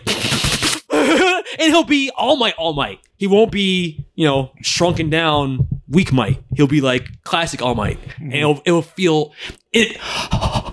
What if it mirrors that first moment where he tells him he could be? I'm, I'm about to cry right now. hero. Yeah, I'm about to cry right now. I know it's. I know they're gonna do that. There is no reason to set that up if it doesn't come back in the. And this could be years from now. So in three years, when we're talking about Death of All Might and it comes back, remember this moment that I. no, I won't, but I won't either. but that's just the funny part. I won't even remember. Um, I'm sorry, I went off topic. What were you gonna say? What was I gonna say? I don't know. I don't know what you're gonna say. I don't know I was gonna Oh. say either. What about the Was episode? I talking? I don't know. Um, uh, because other than that, what else really happened in the episode? It was just they chased down one criminal and they had those conversations. and then the talk, uh, Hawk having the conversation with all the League of Villains, and which I thought was weird because it's like they tried to obscure their face. It's like we know who these people are, But they didn't show that one guy. No, they didn't show the one guy, but So all the other know- ones. Like we've met these people before, like I feel like they only showed us the people Tomura, that the, we. yeah, the lizard guy, twice. yeah. But I feel like they only showed us. I feel like there's more than just that one side. There's more to that table. I feel like they only showed showed us the ones that we already know, but they they purposely even obscured that one guy who was talking. They didn't even show his his face. So maybe it's gonna be a reveal because now we know some heroes are in the villain organization. So I also thought that was interesting that they they're using propaganda to change the the like the zeitgeist of how people view heroes. So it's like this weird mental warfare happening that is kind of interesting. I've never really seen that. The best. That's some long game Look shit. at, look at Fox News. Exactly. But that's what I'm saying. That's some, that's some long game shit where it's like we it's not enough just to defeat the heroes. We have to disestablish how people view heroes. Yeah, and I mean, I'm pretty sure they learned that from All Might and all the fanfare that he got. That's why they went for Endeavor immediately to try and tear down that last hope. They just got lucky enough that Endeavor won and they did the same All Might stance. If you're like, oh, number one hero. And I like the concept that the other heroes, their duty almost is to prop up the number one hero because it's it's the symbol is what's important. I like that a lot. Like conceptually, I think the My Hero Academia world and the powers are more fleshed out and more. It feels more like a real world than I'll even say the comics do. Like the not anime. Com- I mean, like Yeah, no, Marvel yeah, comics. Yeah, like, you know what I'm saying? Like even Marvel comics. Yeah, I mean Marvel and DC. Yeah, so I'm saying like it's fucking impressive. even even even with the uh the shared universe of it all, sometimes I'm like, it makes no sense that John Constantine exists in the same world of like Superman Yeah, or Etrigan the Demon yeah, two different. or Lucifer is in the same world as Superman. Like it makes no sense. Sandman is in the same world as Superman and Batman. Yeah, I'm not. It, and a lot of times when they have those big events, the the world and the events don't really line up, and there's so much convolutedness with the continuity. But in this one manga, they're able to create a very believable, living, breathing world that reacts to things, that changes Or like based on things. all the superheroes are in New York. yeah. Well, yeah, Where's the Wisconsin superheroes? not, well, not even just that's not what, I was going to get to, but like every freaking issue of a comic, there's a, like a world-ending event, and it's like, but the Fantastic Four are right up the street. yeah. Doctor Strange is right around the corner. Doctor Strange is in Chelsea, yeah. or Greenwich. Like, why is Spider-Man the only one fighting this this this creature? Mm-mm-mm. Agreed. They kind of addressed it in the latest X-Men issue. There was a whole there was a giant r- robot attacking New York. And uh, the Avengers and the Fantastic Four both showed up, but they showed up too late. Oh, we're on our way. Don't worry, we got it. Yeah. So that's like the first time I've ever noticed that happen in a comic. Really, not the first time, but like the fact they made a point to address it. Mm. But mo- more times than not, it's just like Yeah, more often than not, she's like, yeah, yeah. Figure it out. You piece it together. shit's happening. But where's Daredevil? Where's Luke Cage? Where's Jessica Jones? Where's Black Panther? Not Black Panther. He's in another country. But yeah, etc. But yeah, My Hero Academia does it better. yeah, facts. All right, so let's move on. Let's get into uh, The platform. the platform in Fear Street. Hello? It's not over. You are our last chance. How do we end this? You have to go back. To 1978. The first day of camp.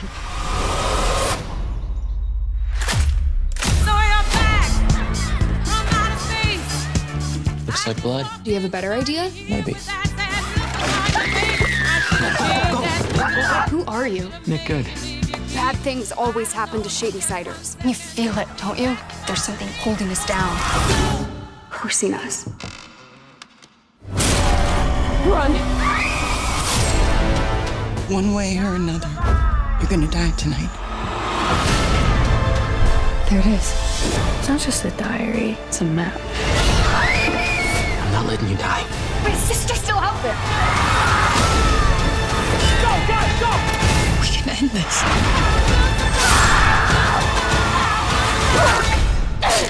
You! You swore. It's becoming a habit. Uh, I mean, you you sent me this, so like, you want to talk about the premise? I don't even. I, I- Yeah, because I'm like, is it uh, just no spoilers? Just say, just talk yeah, about. I don't the- want. I don't want people to know if they're gonna be if they're interested in going to watch it. If you like your horror movies, It reminded I me want of, you to know um, as little as possible. It's it reminded me of um, uh, what was it the the Cube. Have you ever seen that? No, I've never seen that. Well, the premise of the I, this is not spoiler for for the platform, but the premise of the cube is it's a a uh, a person wakes up in a in a cube that has doors on all sides, and it's like a, a maze that has traps in it, and you're not sure which rooms when you open up different doors to the cube that lead to other cubes, which ones have traps in, which doesn't, and it's basically like a rat race trying to figure out how to safely get to wherever the end of the maze is. But there's no, it's all a mystery. It's like how do they get to the to the into the cube in the first place? Uh, who are these individual people? Do some have uh, uh, ulterior motives that they're not saying? Um, why? How does the cube exist? Does it follow the laws of nature? Does it actually make sense in terms of like the logistics of could this type of trap exist? Um, there's a lot of questions, but uh, the the mystery of it and the horror elements is what kind of compels you to keep watching. I feel like the platform is very similar in that way. It's a lot of mystery, and you start unraveling the mysteries through the characters you meet and them talking about their experiences. Yeah, without without giving away, because I don't even want to gi- give a brief synopsis of it. Like, Yeah, I want- feel you. The least you know, the better. Yeah. I don't even. And for those of you that are listening, uh, it's it's on Netflix. Yes. So you can watch. It's in its uh, Spanish subtitles. Don't even read the synopsis. That's on. The, that's on the freaking. Just hit. pl- Just press play. but what I can say, it is a. It's a capitalism allegory. I would say for sure. Yes, it's definitely about capitalism. Yes.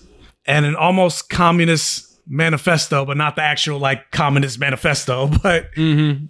and, and that's that's basically the the basic allegory of what this movie is. We are stronger together, Mm, but we often but don't we work often- together. Yeah, but we often don't work together. Yeah.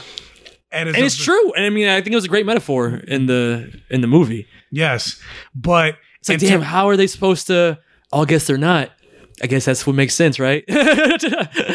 Wait, what? Well, I'm trying to say it without saying it, but it's like you question how is it that the other people are supposed to survive, and then you realize, oh, they kind of can't. And then when you realize the metaphor, it's like that's kind of apt. Yeah, that's the point. Yeah. Yeah. like from a real world perspective, like we have the resources, technology, and capability to completely get off fossil fuels and like not stop because the like the worst of it is pretty much already done. We can severely halt at climate change. We can completely get off oil and mm-hmm. be on renewables. But what's stopping us? Greed, capital, yeah. capitalism, Capitalism. Like the death of humanity is going to be because because of capitalism. Like we're destroying ourselves because of capitalism, mm-hmm. and that's essentially the metaphor of this movie. Yeah, for sure. And the different characters embody different like perspectives. So Yes. the character that literally wants to help, as a character is like, what's the point in helping? There's a lot. And there's characters that are like because they're in a better position, Yeah, even though you should have empathy for your fellow man. they feel like they can shit on everybody else. Sometimes Liter- literally, yeah. I'm like, damn, son. And like, there's a phrase, I can't shit up. Yeah. Like something that simple is like, yeah, sometimes that's the motivation for people that need to get shit done. But why don't the people above you do anything about it, things? Because you can't shit up. They'll never have to to you know be in that position. No, literally. even though they are though, like Yeah, and that's yeah. the, that's the thing about the movie. Like I don't know if people listen. They're like, But but even like um that's a great example of like rappers when they they make it and they lead their community. They don't go back and actually fix the community. They just think about themselves and like my bling and now I'm I'm famous and I made it. You know what I'm saying? Like but they're not actually going back and enriching the community they came out of. Even though they have the they should not have all not- the not- empathy. Not even, not even just the community, but family members. Like my uh, yeah, family members too. Yeah. my father's cousin, you know Tamar Braxton. Mm-hmm. Her, uh, her, her, her, well, her ex husband now is my father's cousin. Mm. And once he became the, you know, the famous producer, like he was Lady Gaga's manager at one point. I think I believe she fired him, but like once he got to you know this big old thing to became he he became Vincent Herbert, like he completely like ignored like a lot of our family. Like he used to he used to do like his beginnings and work work uh his his music career out of my father's studio. But once he became like rich and famous, he pretty much ignored my father. Like they don't really have any relationship. Yep, that's my mother said he held me like he used to watch me as a kid. I don't know this motherfucker. Yeah, you give I've people- never, I've never met him. He's never come back to like, hey, like let's let's hang or whatever. Like, and uh, one of his other brothers, every year he would he would uh, buy out a restaurant and they'll have like a family reunion or whatever at a restaurant in Newark. I've never seen Vincent show up at that. Yeah, that's just, you give people enough money, they forget where they came from, and empathy just goes out the window immediately. Even though you should have all the empathy because you've been there, but it's not how people work. And that's literally what this movie is. Like you're you're every 30 days, Yeah, your circumstances could change yeah, for better or for worse. yep, And so you if they've changed for worse, you know what it's like to be at literally at the bottom. yeah. Now you're on top, and now you're just you have no Incentive regard. to, you have to no regard. yeah. yeah, you have no regard for everybody, even though you know what it's like yeah. to be down there. You're just so grateful that you're not there. But you're but are you grateful though? You're not that grateful. You're being selfish. Oh yeah, I know, but you're being yeah, you're being very self-centered. You're just like I'm not there now, so I don't got to think about that shit no more. Now, with that said, even though it's very philosophical and a great allegory for real life, it is Graphic, for gore, like minus the magic, even Unsettling. mi- minus the magic. Even though I'm like, there's a little bit of magic because how does this shit work? yeah, that's what I'm saying. Like the cube is like, It's- how does this work? this this is blood, sex, gore, and magic personified. yeah, it's it gets Maybe minus the sex. it gets depressing. Not really any sex. Yeah, there's there's points where I'm like, man, this is dark. And I'm like, you told me you Yes, watched this it's high. hella, it's hella dark. You watch this on mushrooms. I'm like, how did you not freak the fuck out? I No, would have been lo- freaking I loved it even more. Oh, wow. Uh, but yeah, I, I give it. A, to give perfect? I give it a perfect vision for the premise. Yeah, I give it a I give it a Watu vision. Yeah, Because even when I was like, how do even the ending made me sad. Well, not even just uh, that. I was like, how does somebody even think of this shit? Like, who? who speaking of talking about being high, who was fucking? Somebody was taking LSD when they made this shit. Good point. Because I was like, this concept, like, this is fucking weird. very weird. like, I don't, I don't even understand. Like, how do you even like uh, somebody sitting at the house, like, you know, the movie? I'm come, like, I'm gonna come up with a platform. Like, how do you, how do you even fucking brainstorm this shit? Uh, I, I think getting high is a good a good first step to something like that. Uh, and then real quick, I just talk about the uh, Fear Street. the ending, I didn't really get though. I was like, The message. No, not the message. I was like, is he dead? Is it like because it ended in darkness? He was with the Yeah. oth- he was with the other guy. I think that at that point it became more metaphor. and then also what happened to the black guy? Like, so was it a f- illusion? I don't know. They, Honestly, didn't, they didn't explain where he went, No, but they didn't show him die. no. He just vanished. Or even how she survived. yeah, how did? Yeah, that too. I was like, how did? Uh, At the end, it became more metaphor than reality. Yeah. but I still liked it. So Yeah, I I, I would it. definitely recommend everybody checking out if you're into I loved it. horror with a message. Yes, Uh, and speaking of horror, but without a message, without a message. Fear Street. Uh, you Even though I didn't see part two, so I don't know. If maybe part two had a message. I- I'm afraid, and I'll just say it off the bat. I feel like I'm afraid that each movie's gonna get worse. I I didn't love the first one, but the second one I was checking out, and it's because Oh, see, I've heard people say the opposite. really, Yeah. I feel like the second one was more traditional, like horror movie tropes, where it almost felt like a Jason Voorhees like. Crystal Lake thing where you have all the same tropes you've seen a million times in those type of movies. Whereas the first one felt more like a Goosebumps, where it it felt like a lot of different monsters from different stories coming together. Um, and and the characters have to try and deal with that. Uh, like you said before, is el- is a combined element of magic and slasher, where the the slasher element, the origin of it is more ele- uh, more magical. Because there's a witch who is a curse, and there's unkillable killers. uh, I like the tone, and especially the soundtrack of the first movie, a lot more than I like the tone and and anything really in the second movie. Uh, but that being said, I, I still enjoyed the first movie. I, I didn't think it was great, but it was okay. It was a serviceable horror movie.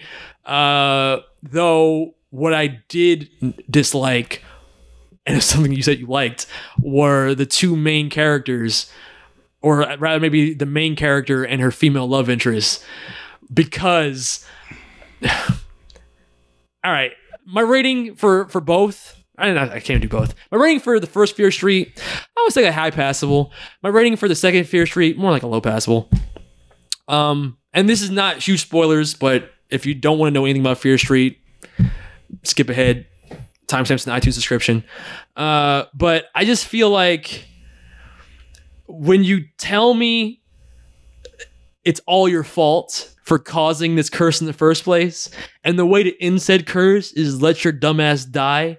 And instead of letting your dumbass die, you put the lives of other people in danger, and other people that are put in danger end up dying, and you don't. Fuck you. like that was my issue. I'm like, so we had a plan. Let this bitch die. She wanted to sacrifice herself too. Was it really her fault though? It's not like she did anything to cause the curse to happen. She's just was the victim. No, but let the bitch die because then you. It's not a Tony Stark you, situation. You traded off more lives, so, especially in a situation like that where it's like. These are these aren't even people anymore. These are unkillable demons. So I'm like, let that bitch get killed, and we all survive. Easier. Uh, I would let her die. Would you- I would have been would- that guy. that was like, yeah, let her die. I don't care. would, you, would you kill Crystal? if Crystal was literally admitting that I'm the only I'm the only one that has to die, I'm gonna sacrifice myself for everyone else. All right, go ahead. It's really you who has the problem. So why do we all have to die? I barely know you. I'm not saying Crystal. are, you, are you listening to this? She- She doesn't listen to this. no, but I mean, if it was Crystal, all right, I've got more. But that's why. But that's the same. It's literally her. her for her, yeah, her girlfriend, sure, who she just became her girlfriend, literally in like the scene prior. But everybody else, I'm like, they don't have, they have nothing to do with you. Do they have to die for you? like, well, they're friends. I'm sorry if it was you, bro. They weren't expect. They weren't expecting to die. That was the. if it was a normal human being, Because the whole point was to distract the, the. Remember, the whole point was for her to take those pills. that was even a terrible But plan. they, but then she dropped the pills, and so it fucked up the whole plan. That plan So that's why they ended up dying. That plan sucked. That did you think that was a good plan? Or I was like, but so, but if if if the plan would have went the way it was supposed to go, they wouldn't have had to Especially, die. you know what else made me pissed off about that? Because at the end of the day, because the pill plan didn't work, they ended up resorting to a more immediate plan that was like, that makes way more sense. Why wasn't that the suggestion? You could just drown her. That's a more painful like. I give a fuck. Instead of They- whole they wanted to- like times of the essence, we're gonna take these pills. Wait five minutes. But they take wanted these But they wanted a more painless way to kill her. But doesn't Drowning is painful. That doesn't seem painless It's- either. You're like you're ingesting poison. You're like you're throwing up. You're becoming fucking disoriented. Well, that's because she didn't. I, I guess she didn't take it in the timely in the manner that she was supposed to take it. No, but that's not even like a surefire like guarantee. You know, what I mean, it was like it was it was just kid science. They didn't really know that this mixture of things would definitely kill her. Even. It's a movie. Yes, they did. okay, well, that's what I'm saying. Just like, in all movies, there's always this one character that knows the whole fucking. you know what's more immediate and definite? Drowning the bitch, which they ended up doing. So it's like you make it that that previous plot point more highlighted as idiotic.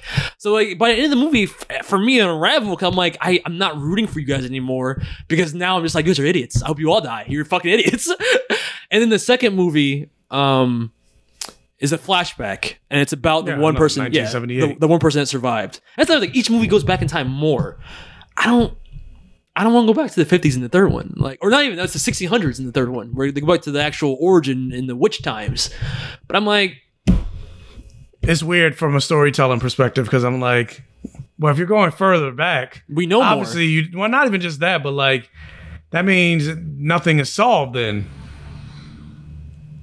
Well, it's like yeah, they, they pause the the the the '90s story, and they keep telling you stories further back. But every time they tell another story, it's like, but I know how that story's going to end. I'm saying it's only three. It's not like it goes 94, 78, 1600s, and then back to 94. There's only three. So if you're going further back, you're basically telling me the story from 94 is not getting solved. But there is moments in the second movie that starts in the '90s and ends in the '90s. So I assume they're going to bookend it the same way in the third movie, and probably probably the third act even in the modern modern in the '90s, where they solve whatever the the witch curse is. But yeah, I mean, interesting premise, even interesting execution with the trilogy aspect and then the time jumping or whatever. But especially the second movie just felt more basic horror. Like it didn't surprise I, me was, as I wasn't expecting this to be as you know R.L. Stine. I wasn't expecting it to be as adult. yeah, oh bro, And the adult, yeah. I mean bloody. you like the second movie just for the fact that they do kill kids, uh, and the way the main chick survives in the second movie.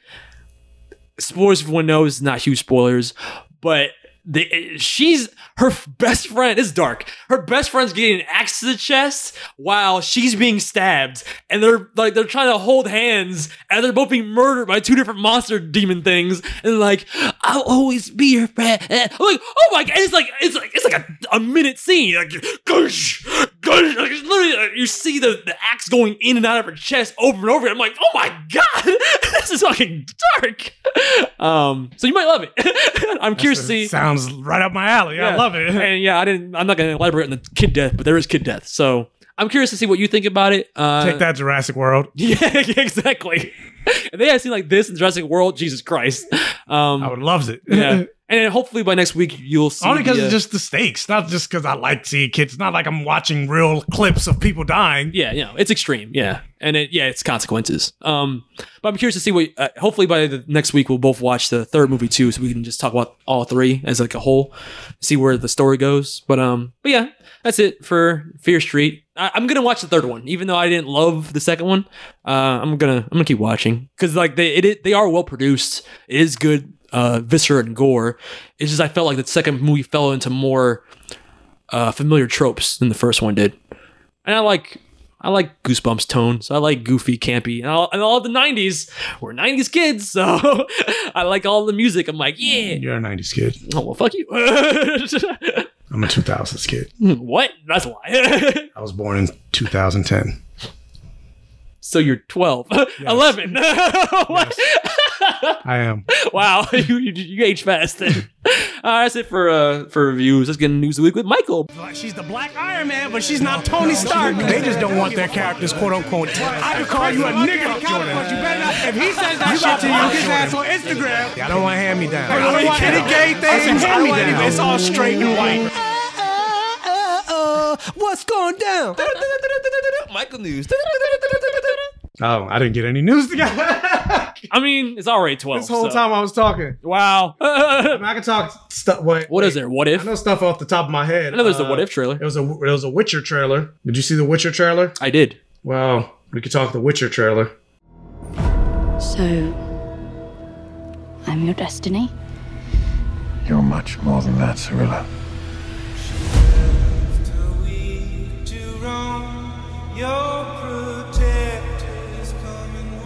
I need to understand some things. The world is changing. Cintra isn't safe for you anymore. What exactly is Kaer Morhen? You're home. Finally. Who the hell are you? Sometimes I feel so afraid.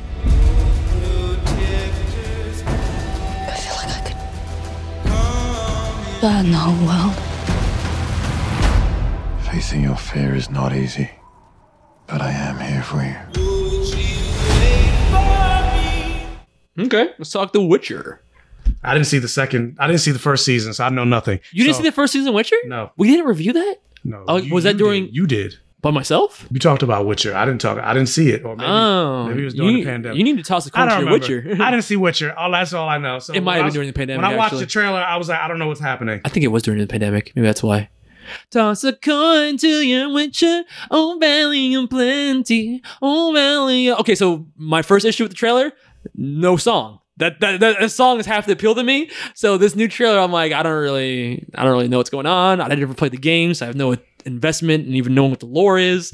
So I'm just hoping it's a good season in Witcher because the first one was decent. It wasn't great. It was more, it was less Game of Thrones that it was billed as, and more modern day Xena or Hercules. But things like that song from that bar, toss a coin to your Witcher, made it memorable. So I'm hoping to do more things like that. But I don't know. Did you like Witcher one? The season? Yeah. I like I liked it overall. I, I didn't love it, but I liked it. Um and a lot of that was the characters. I like the Bard character. I Geralt was very one note, but they put him in situations where he was funny with his one liners like fuck. fuck. Well, are you excited about a season two? Like I said, I've never. I'm not seen- super excited. Never seen, so I can't really comment. Like it didn't the story itself didn't hook me so hard that I'm like, oh, I can't wait to see how this story continues. Um, he's like attached by to some chick by destiny. Uh, there's a there's a, a a female mage who's like a Loki type. That's like his his ally slash female mage. That's a low, but she, is she more magical than Loki? Oh yeah, for sure. She's more like a straight up wizard. Um, but yeah, I don't know. I, I'm I'm looking. I'm not. I can't say I'm looking forward to it. I I will watch the season, but I'm not like, oh, I can't wait for Witcher two. but you know, hopefully uh, it's better than last season. Um. Well, next trailer. Uh, did you see the trailer for Encanto? Encanto. Yes. What's that? Well, I'll take that as a no. So Yeah. come here. Encanto. Mirabel, delivery. I gave you the special since you're the only Madrigal kid with no gift. I call it the not special special since uh you have no gift. Uh, thanks.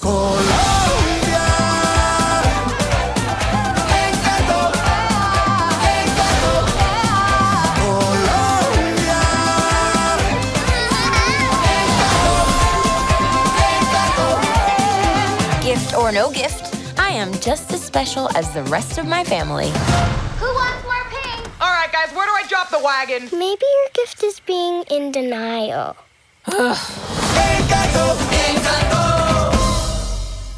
It's like Hollywood gets like a thing and just runs with it. So now Lin Manuel Miranda is like the uh, the Spanish Oh, yeah. guy All who the- does all all- Spanish yeah, all the movies. Spani- yeah. All the music movies. Yeah. Moana wasn't Spanish. No, but ethnic musicals. yes, pretty much. Yeah. But basically, Disney was like, "Hey, yeah, that Warner Brothers movie in the Heights. Yeah, fuck that movie. We're gonna actually have some black Hispanic people." Yeah, I'm like black Spanish people. That doesn't exist. I, I- it would be funny, And it was if- a, it was more than just it was more than just one. But it'd be funny if after that backlash they went back and They went back recolored them. recolored- but I'm not. I feel like it took way too long. I mean, they did Sonic pretty fast. that was a whole movie. Yeah, but it took Sonic months. Yeah, true. I think it's just funny. Like, if it's not that, then it's a funny coincidence that he did two movies. One didn't have Yeah. any darker skinned people in it. Probably because he ain't know about. He's not behind the animation, just the music. So he was like, "No Yeah, yeah. darkies." what? They're like, wait a minute, guys. But Encanto though, no, he he, just, he didn't know. ah, okay. but I mean, Seems it's very not- it's not Pixar. Pic- it's not Pixar. It's Disney, even though it's the same shit. But it's because it's owned by Disney. But it's not. Mm. But it's Disney animation, not Pixar. Okay.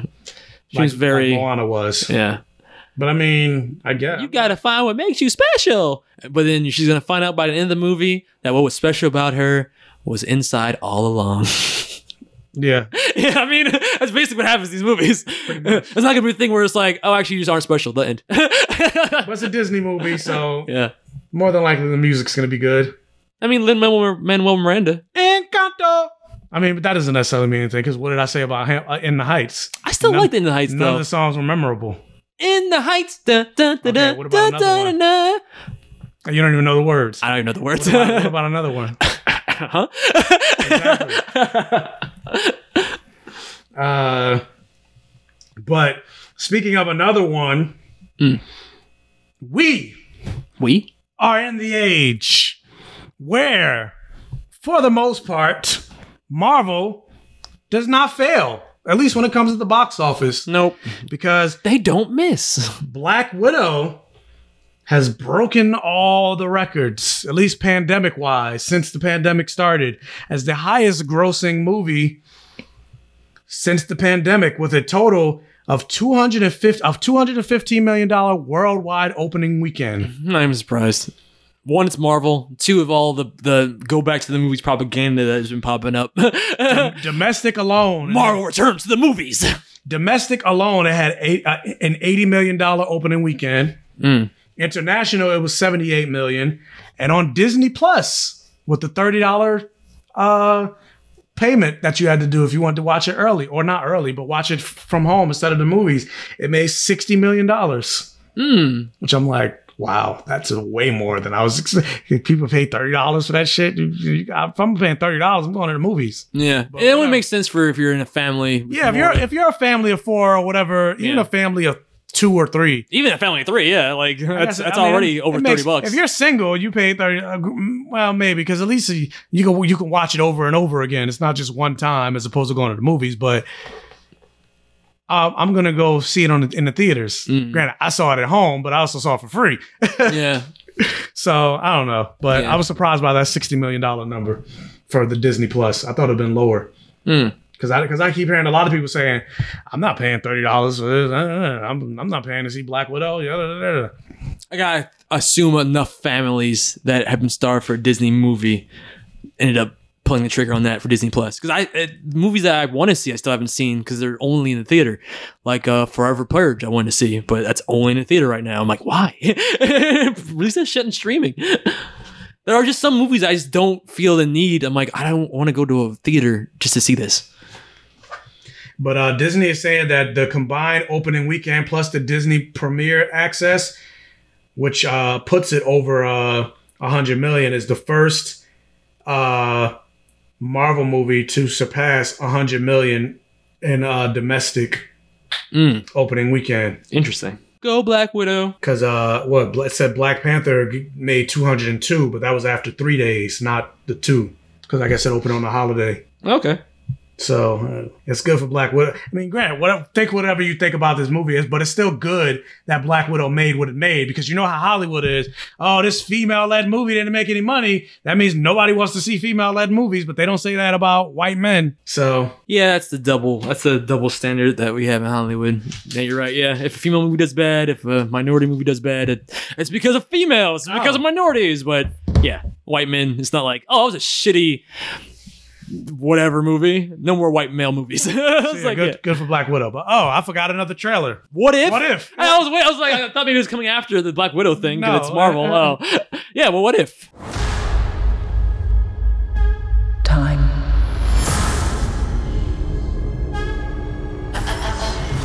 Reality. Reality. It's changeable.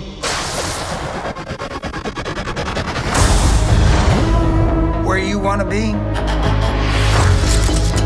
That's the question, isn't it? Every universe is different. Each one unique. Slow down a little bit. There's a few people in the room that don't understand. Not me, I, I get it. How do you feel about it? What if? What if you have a feeling about it? yeah. But no, I mean, I like the animation style. I saw some people complain about the animation style. Mm, a little stiff, but I like it. I, I don't. I don't hate it. It's into the Spider Verse mm-hmm. ish. Yeah, ish. Yeah. Because I remember when I first saw Into the Spider, I was like, I don't know how I feel about the animation. How come none of the actual actors they got to reprise their roles actually sound like the actors? Even Chadwick Boseman, I for, I had forgotten that he would actually voiced Black Panther in this. Yeah, that's him. That's Yeah. This is his last official role. But if you had told me that was somebody else, I would have also believed that. Like, you know what I mean? Like, But also, some people just aren't good as voice actors. Mm. They might be great actors, but they're not good voice actors. yeah, I yeah for sure. But um, like, I want to know. Yeah, it's funny you bring that because I was gonna say I want to know what the reason was because I thought the whole point was they're all coming back to voice their original roles. But yeah, you hear Robert Downey or you hear Iron Man. It's not Robert Downey Jr. Well, him I get. He's probably too expensive. He doesn't he get like a billion dollars per Marvel movie? Oh, voiceover though. I don't know what his contract is. Maybe Yeah. it doesn't matter if it's voice or not. I guess And maybe they're like, you know what? That's all good. But Robert- even, Robert even no, but not even just Robert, but like Paul Bettany was not like Vision? Vision, sounded American. I don't remember him talking. It didn't sound didn't sound like the British Paul Bettany. It sounded like an American actor. Mm. I was like, that's weird. Yeah. And then what's up with it? He can't keep the fucking stone in his head. Like even in Oh, he's, like, he's ripping out himself. Yeah, himself. somebody- yeah, like, so- I, it looked like he was taking it out Yeah, it himself. looked like he was like, taking. Ah, I hate myself. still, like, what the hell? Like Vision, Every- Vision can't catch a break. no, every universe is ripping out his own forehead, Jim. Someone's doing it, if not him. But I'm also wondering, is this going to be like canon to the MCU? I mean, c- it's canon, but because it can also be not. I mean, canon. also it's a what if it's, story, it's but canonically not canon. but because because in some way I'm like, is that our Doctor Strange going through the multiverse? maybe, maybe that's like the one instance where it is the main MCU timeline, And maybe that'll be with their retroactive way of like, see guys, that's why he wasn't in WandaVision. I had nothing to do with TVA. He was trapped in what if? fighting himself and Yeah. I mean, yeah, as a concept for how many? Do they say how many episodes it is? Ten. Ten But episodes. they didn't say how long they were. I was gonna ask They're that. five minutes. Oh, I, hope, I hope they're at least half hour each. Because things like Black, cause a lot of it just seems like swapping. Part of me wants them to be longer because there's one because because this this will be after we're Marvel done with zombies? the discussion. Well, no, not even just that. Oh. But after we're done with the discussion, I'm gonna ask a question. So remind me. Watch you remind me. I'm like, oh, I forgot. but keep going, Uh, I was gonna. and, and, and it explain why I want them to be longer. Okay. I mean, some of the premises by like by nature what they are seem like they should be longer. Like a Marvel Zombies, if that's a one episode thing, it can be. But something like that, I would even be like, I want to see multiple episodes of a Marvel Zombies. Like that's that's a dope concept. Yeah. Um, but a lot of it seems just to be like, remember that character? Now he's that character. Like you know what I mean? Like so, like T'Challa is Star Lord, uh, Captain or uh, Peggy Carter is now Captain America. Uh, Spider Man, Steve Rogers like is- Tom Holland. But Spider Man, Doctor Strange, he's wearing like a, a cape like Doctor Strange. But no, I'm talking about without the mat. Like it looked like Andrew Garfield, oh, I didn't even notice that. Spider Man Far From Home, or whatever the fuck it's called. That'd be cool. and it Uh, looked like he was fighting Scarlet Witch. There's a yeah, there's a lot I'm of like, how is this a fight? I mean, he's Doctor Strange Spider Man, so who knows? He was shooting webs at her. Magic webs, magical webs.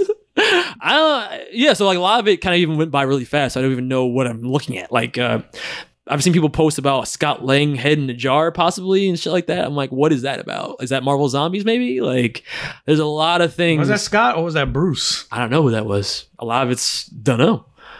Um, but by nature of what the premise is, just what if? Like I'm I'm intrigued because I I love what if stories. I love the status. Like I always say, I love when the status quo is changed and what if stories have no status quo because so everything can go crazy. Like Killmonger meeting Tony Stark in uh, Afghanistan rather than uh, the bomb hit him and he he goes to meet fuck what's his name the old guy that teaches him the ways of not being a dick.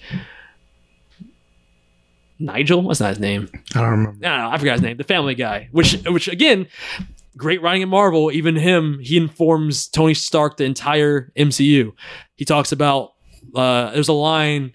Always like small throwaway lines that always connect back to something else later.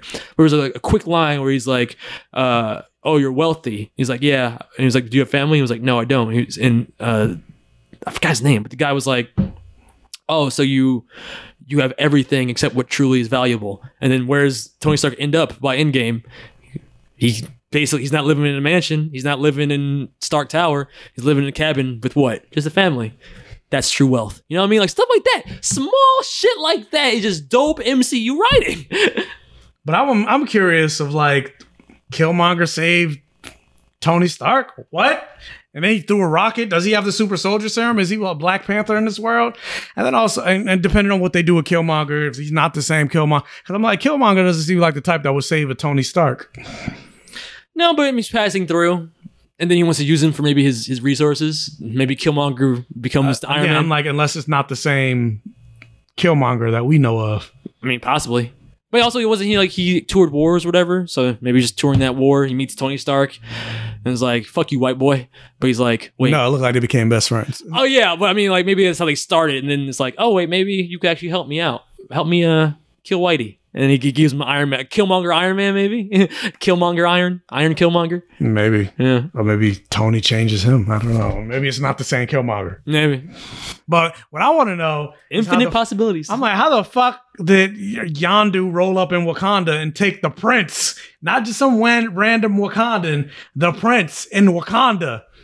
And where's the security at, right? yeah, where's and then like Wakanda didn't try to go out vent the intergalactic empire Wakanda.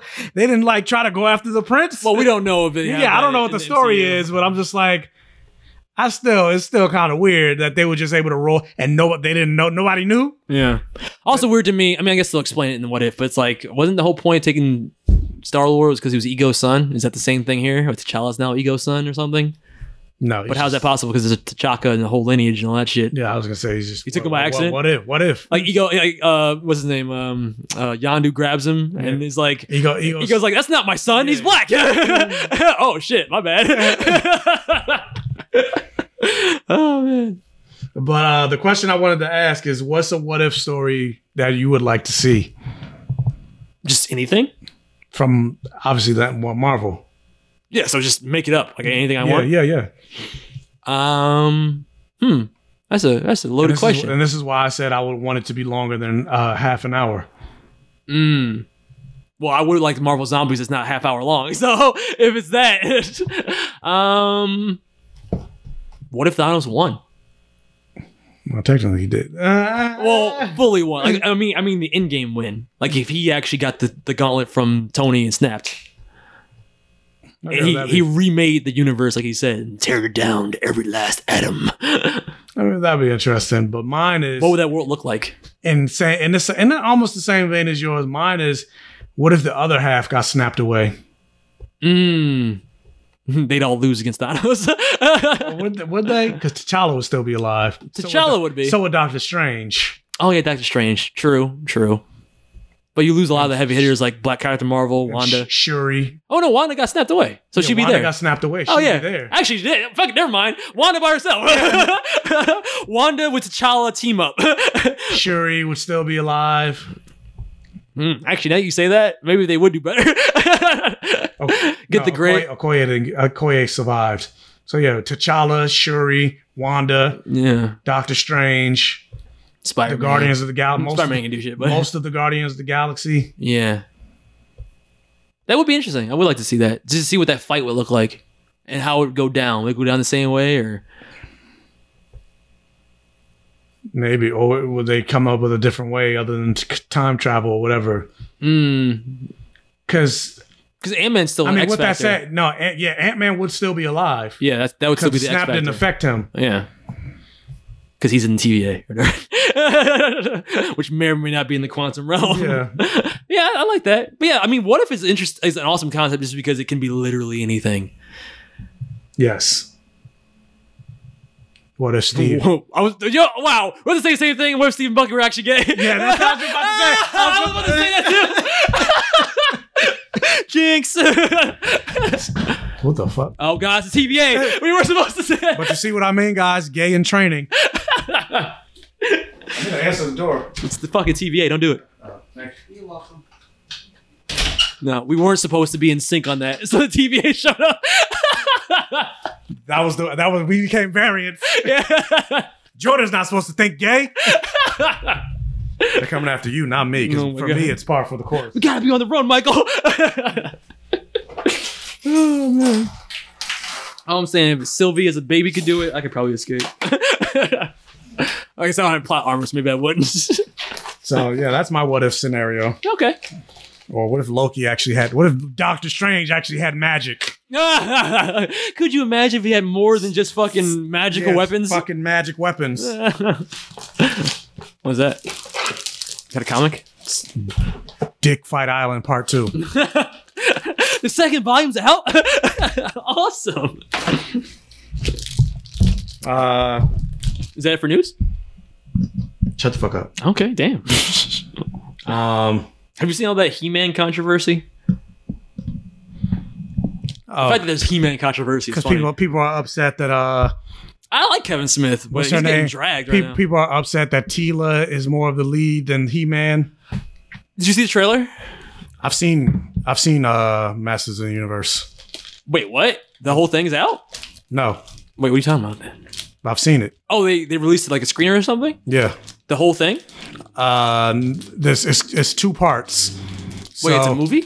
No, it's a, it's a TV series, but it's like I think it's like maybe ten episodes. So they released the first five. So so the first half of the story I've seen Okay. already, but they haven't released the second half Uh, when does it come out? next month. No, this month. No, it came out. It comes out the end of this month. Oh, I didn't even know it was coming out that so soon. I've seen I've seen it like a month ago. Did you like it? I've like yeah. I, well, I can't talk about it. Oh, well, I mean, it's the thing you like is not talking about No, it, I can't- I can't You can't say you liked it I or can't say I liked it or not.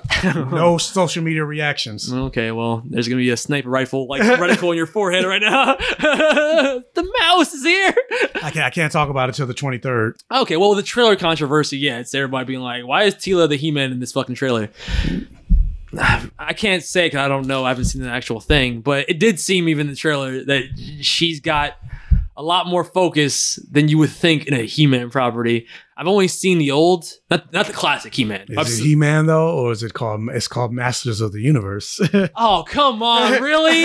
Uh, that's not good. Ah, what's with all these bait and switches lately? Like I don't understand why that is. Make it a Teela thing. Call it Teela and the Masters of the Universe and put it on Front Street. But don't bait and switch with like we. You know what He Man's about. You know it's He Man and the Masters of the Universe. So if they did do a thing where they made Teela like the main character, that's like what? I'm not even a He-Man fan, but I could, if that's the case, I could totally see why fans would be upset by that. Then but you can't even talk about it. so- but what do you feel about the controversy? I mean, And also making her look more like a people are gonna have their stereotypical SJW strong woman. People with the, gonna have the their- haircut, with the Karen haircut. Yeah, that's the thing. The Karen haircut. She's more muscular, and I think she's got even got a girlfriend. This is that what's going on? no. Oh, she doesn't. She has a girlfriend, but not a girlfriend. Oh, okay, all right. This is what I've heard in the grapevine. I don't fucking know.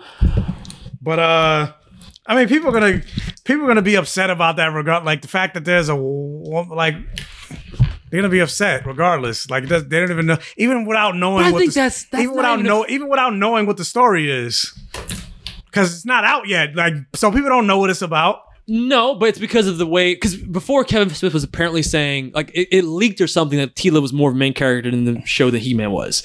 So the internet caught wind of that and got upset. And then when they asked Kevin Smith directly about it, and I like Kevin Smith, he he played coy and was like, he just shot down. Was like, no, He Man's the main character in this. He's gonna be the focus. Like whatever you heard was bullshit. It's I love He Man. Blah blah blah. Then you find out later that apparently he that that was a Hollywood lie where he says like I was always been a fan of He Man, but then they because the internet finds out everything. They unsurface old tweets of him from 2010, literally saying, "I was never a big fan of He Man, but here's the He Man thing." And it's like, "Oh, Kevin Smith, you hung yourself." So then, so then when the I trailer can tell. came I can tell, I'll, tell. I'll tell you off the air.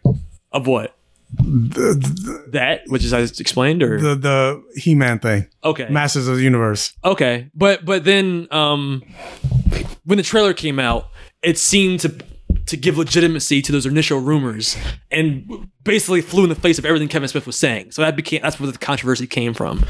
And I don't think it's fair just to be like, oh, it's because of women people have issues. I don't. I think in this context, people are going expecting a He-Man thing. That's what they're doing. They we how many things have we just talked about today that things have been a bait and switch? Like that seems to be a Hollywood thing now. And I get the argument that maybe people fans wouldn't care about it if you did bill it as let's say a Teela and Masters Universe thing. But you've also got to understand where the the ire and the backlash comes from.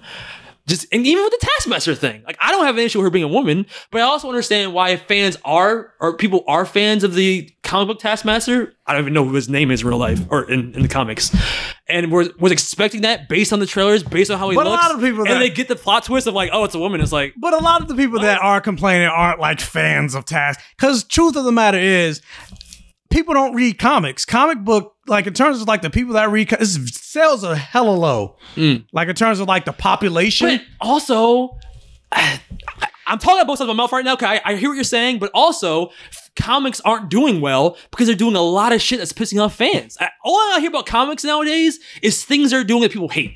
I never hear like, oh, it's a new arc and people love it. But even before like most people, lo- most people are loving Jonathan Hickman's X Men, and they're selling well for comics. But in terms of like the popular, it's not selling like a hundred thousand, two hundred thousand, three hundred thousand. For it's not even selling a million copies. For sure, for sure. It's selling like fifty thousand, which is which is even lower than it used to be. which sounds like a lot, but it's that ain't shit. no, that's nothing. Like books sell more than that. Yeah. So in terms of like talking about oh the well the you're pissing off the comic book fans who are, who cares? Great. And I say this as I'm like, what? I say this. I literally just got a comic book in the mail. But you're only saying that because it's not characters that you care about or changes that make you mad. no, I just said you. I didn't like the I didn't like the Taskmaster. I didn't like I don't like what they do with Loki. I didn't Yeah. like. I well, talk- or Spider Man, even you were talking about. Yeah, don't like but the like they made there. They don't give a fuck about my opinion. But if, but if that if we if we take that opinion Because if and- they and did, it- there'll be some more fucking gay people in the fucking universe. I mean that too. It goes both ways uh, uh, uh. because there are other characters. well, that so are, do you. But Are straight. Wow, there are other characters that are straight washed, so that's a thing too. But I also see, like, I, I understand the ire that's rising and the counter. and We talk about this all the time, but the, the the counter movement that's being formed because of this consistent pattern. But I was gonna say part of it, a lot, a lot of it are people that don't, because like there's this controversy about people getting upset that Captain America is denouncing America and the American dream and saying it's not real. Oh, Captain America, or in the, in the new issue of like the United States of Captain, whatever the fuck the shit is called. I mean, MCU did that. I'm like, what? But they're like, oh, cap, propaganda, SJW, more. They're you're destroying Captain America, and this. I'm like, Cap never pledged Cap, allegiance yeah, to America. Cap never was about It's- America. It's about America's ideals. It's what America should be now. What America is. But that's my whole point. Like people that are doing that, they don't read fucking Captain America. Yeah. Look, I'm not saying there's not a section of that, that, that group that might have an issue with it. That are just there are people in that group that are just woman, man, strong women. I hate it. You just hear the name Captain America and you think, oh, he should be up. No, that's John Walker. That's not Steve Rogers. Mm. Mm. But you know what I'm saying? Like, so, so we're in this instance. Let's talk about He-Man. Like, when you put on Front Street that it's a He-Man property, you got the creators saying, "Oh, He-Man's in it. He's gonna be main character." I understand when it comes out and it looks like again, I haven't seen it, so I don't know, but it looks like in the trailer that even in the tra- even in the trailer, it looks like Teela takes charge and is like more of a leader in that show than He-Man is. And I'm like, the only thing I know about Master of the Universe is He Man. Why would you make a He Man reboot, say it's for the fans, but you're not going to put focus on the lead character? Again, I don't know. I haven't seen it, but just in the trailer, I feel like you should be able to hide it better in the trailer then. If it, you know what I mean? Even if it's not about that, you should, even, I mean, even if it is about Teela being the leader, I feel like if if you didn't want fans to know that, and it wasn't the show wasn't completely focused on that, they'd be able to put things in the trailer that make you think He Man is the main character. But even in the trailer, it's When like you talk about bait and uh, switch, I mean, is then is it really a bait and switch though? If it's if you're saying because I didn't see the trailer, but you're saying Oh, you didn't see the trailer? No, Oh. but if you're saying in the trailer, you're showing that it's not really But this about is the He-Man. new trailer. There was a, there was an original trailer that did show He Man a lot. It was just, it was just like a He Man teaser. Um, and maybe that's where the confusion is coming from because I didn't know that it wasn't called He Man and the Masters of the Universe. It's no, it's called- just Masters of the Universe. That's That's, how what they- they're. that's how I they think, get you. Isn't that what they're all called? They're not, I don't think they're. I don't think they're. no, I thought it was a, the original was called He Man. I don't, I don't think so. I think it's always been called Masters of the Universe. I thought the thing was He Man and the Masters I'm of look it up. the Universe. Am I making up that jingle? I'm like, how did, how did I how do I have that in my head if that doesn't exist? No, okay, you're right. Okay, I'm like, there's no way. I just I, I Yeah, He Man and the Masters of the Universe. Yeah, in big bold, He Man and the Masters of the Universe. so yeah, I did, it's on Front Street This one is just called Masters of the Universe. because I'm assuming it, it's what people are saying, and Teela is more of the main character, which is like, I don't know. It- it's so weird because a years a couple of years ago, I never even like been on the side of the argument. The but I'm like, 1987 movie was just called Masters of the Universe. Mm. Also about He-Man though, because I mean, no one gives a fuck about the other Masters of the Universe. Really, it's He-Man, Battle Cat, and Orko. That is the only thing I know about He-Man. The only thing I actually kind of care about He-Man with. You knew more than me. Oh, there you go. Going into this, Well, there you go. like Teela was like on the team, and Teela wasn't like it's not like she was a weak, like fragile woman that had to be saved. She wasn't like a damsel in distress or anything like that. At least in the version of He-Man I saw, I didn't see. I didn't really watch the original original He-Man. I watched the um, they did a remake of it, not recently, but before this one. Um, and she was pretty badass in it. She had like a staff. It was cool action. Um, so it was it's interesting to me that even that version of Teela, who I think at the time was supposed to be a more like a badass macho version of Teela, the zeitgeist has changed so much even in the last 10 years. It's like, no, that empowered Teela isn't empowered enough. Make her more empowered. Give her biceps and a Karen haircut because that's the only way to make a girl powerful in the modern age. Right, Captain Marvel? Shorten that hairstyle. it's like, right, Black Widow? Cut those locks. like, is short hair equivalent to strong? I don't I understand. mean, it's almost the same trope that they do with Asian Asian women. They always got to have the color color bang or whatever colored bangs. Mm-hmm. Makes Damn near all. Asian, like Big Hero Six. Yeah. Uh, what's her face got it in Agents of Shield. Once she got her powers and became inhuman, she had to get the colored bang. Scott Pilgrim. Yeah, Scott. Uh, like a you lot- punched the highlights out of her hair. a lot of Asian, a lot of Asian women complain about that trope. Like, why do we always have to have this little streak? They gave it to fucking what Tina and Glee. because it makes you look exotic, and we all know that the Asian woman is just sexualized in American media because it's the white male gaze. Even shit like like when people say shit like. Uh, because the people that are fucking sexist and just don't want to say that out loud will say arguments like, "Yeah, so Black Widow for whatever reason just got her movie now." I'm like, "Nigga, there's a reason." You don't think that sexism in Hollywood's a reason? And then when they got called out for it, now it's just a trend because it's profitable. That's the only reason it's the trend now, not because there's some inherent trope. the trope of the rebellious Asian woman with the colorful hair streak. Yep. Probably then they go through all the different mm-hmm. times that happen. Even yeah, Blink. Yeah, it makes X Men. It makes them stand out more. It makes them more exotic. It's a weird trope, but there are patterns like that in Hollywood. It's a real thing.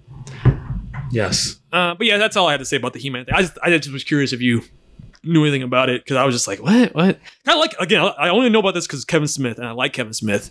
So for the internet, and again, just like Joss Whedon, I'm like, what is happening in our nerd and fandom culture where I feel like all the old guard of like what was like the what made nerddom and fandom mainstream. Like Kevin Smith had a connected cinematic universe before the MCU did.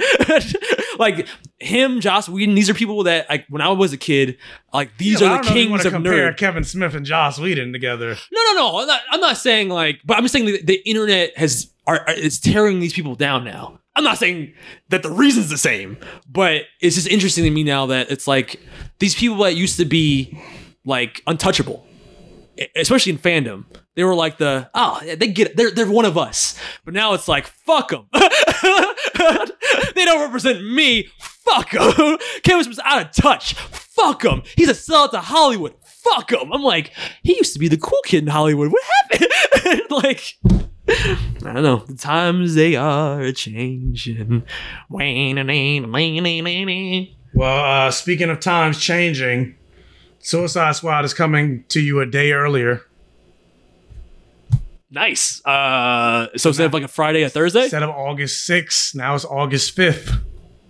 Is that like Wednesday? A whole day. No, it's Thursday, Thursday. That's so weird. I'm like, don't most movies come out on a Thursday? They do.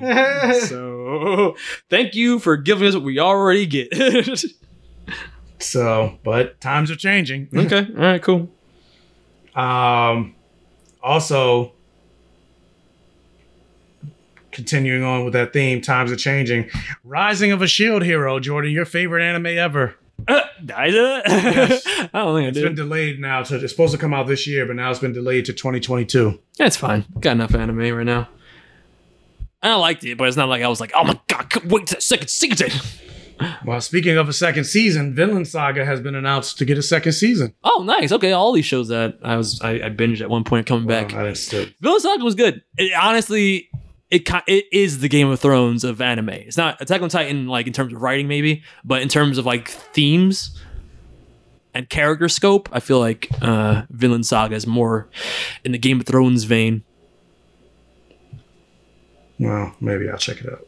I think you should. I won't. Oh wow. wow. Eventually, maybe in like 30 years. okay. Wow.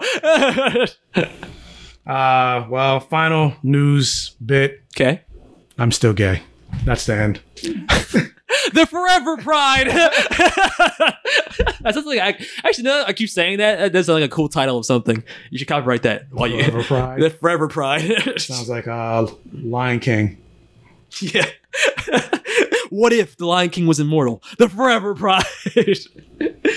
All right. Well, that's it. Week's episode of Blurred Vision. Uh, next week will be the finale of Loki, More My Academia, the finale or of the trilogy of Fear Street, um, and maybe if Michael.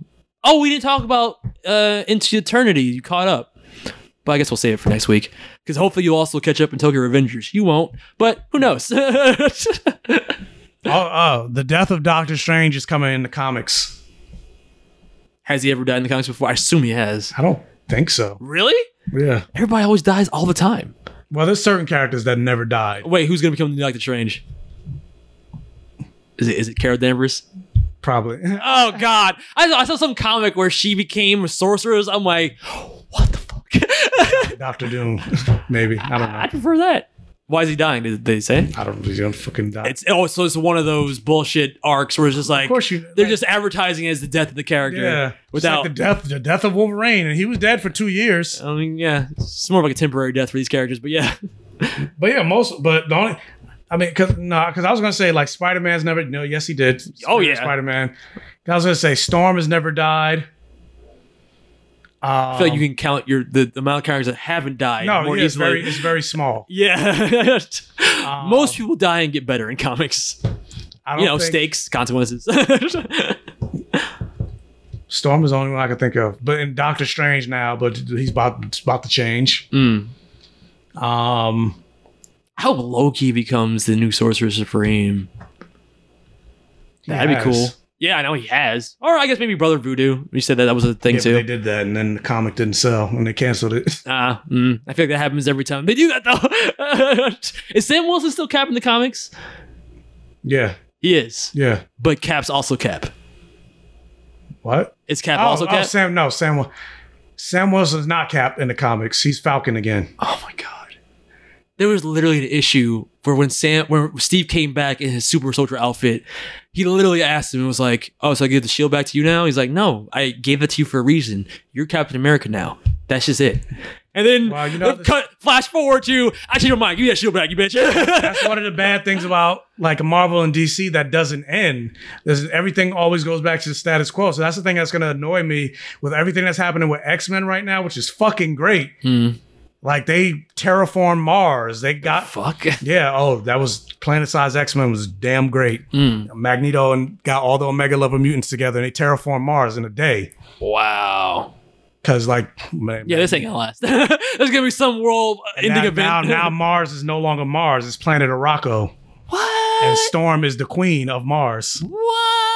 Or she's the regent. She's the re- not just Mars. She's the regent of Sol. that So- sounds like a what if. like, but it's not. Yeah. She's what's called the regent of Sol. So basically, they're considering the the the Soul as in S O U L. no S O L like the solar. Oh, system. sun. So our solar. Okay, because the, so the our double entendre is like, I'm the queen of soul. oh, because she black, she got the queen of soul. I didn't think about that. You're the racist.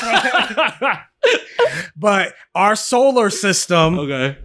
She's not like so. They're they're uh so like you think about Marvel Cosmic, everything was uh, relegated or centered around Earth. All the major conflicts all about Earth. Yeah. And now that they have Planet Arakko, they met with all the like alien, the Shi'ar, uh, Fuck Earth. they earth yeah, the shit. guardians of the galaxy they're basically like Earth doesn't have it together. They don't have a singular voice, whatever. So if y'all want to have a in, any intergalactic conflict or anything meeting, you have to meet with us, and we're the we're the voice. so the X Men are the representatives of the Earth. pretty much, we're the we're the repre- we're the What's rep- you got to say about that? She we're the, like, rep- eh. we're the representative of this ga- of this galaxy. Well, I'm the sword? Sword is part of S- Sword is ran by mutants. Abigail Brand is a mutant. Oh, oh, wow. Okay, mutants then took over the Yeah, whole MCU or over- Marvel, yeah. Marvel, Marvel and Do- Doctor Doom tried to roll up in it. He was like, "Nah, motherfucker, y'all not have uh uh like fuck this shit." no colonizing. Yeah, like, first of all, y'all about to have a meeting with the entire galaxy and not invite me? Nah, like he's. I, I love it. I did, I love this fucking moment. And he's like, if y'all having this meeting, y'all having a, talking about trying to take over the take over the uh take over the solar system. That means there's a voice behind this shit. I want to know who the fuck the king is because I'm a fucking bitch slap his ass. And Storm came out, was like, Victor, you already know who I am. And she came out, she was like, it's me. And Victor was like, oh shit, never mind, my bad. I was just playing, you know. I was just playing. I was just playing. He, he ain't say it. He didn't do that, but that was basically what it was like. Oh, yeah, Doom acknowledges soul. because he respects Storm. Like he wanted to marry her at one point. Damn, everybody trying to fuck Storm, huh? I mean, she's a god. okay, What? Go- goddess. The goddess. okay, all right, that sounds interesting as fuck. Um, But yeah, this is when Doom he had the he became Sorcerer Supreme. oh, it's so weird the looking. Iron Fist. yeah. The the uh Iron. the Yeah, they Star just be Brand. like making Doom. er- Dormammu is that Dormammu's head on fire? what? Why is his head on fire? It's not Dormammu. No, because he became he became the Ghost Rider too. Oh, Ghost Rider. All right, I knew it was some flaming head thing. Yeah, Spirit of Vengeance. So he's everything. But basically, He was already a god in Do- Planet or Secret War too. Like, does he need to be everything? well, he said being a god was beneath him. I missed the make. Is the maker still involved? Ah, whatever. I'll figure it out. I got like the maker from the Ultimate Comic line. But anyway, yeah, we got lots to talk about next week, so we will see you then. This has been your host Jordan, aka the Blur Vision, with Uh, Michael Lamar Simeon, Black Geek Comic Geek on all social media channels. and we will see you next week. Peace. After P. What? Good to know.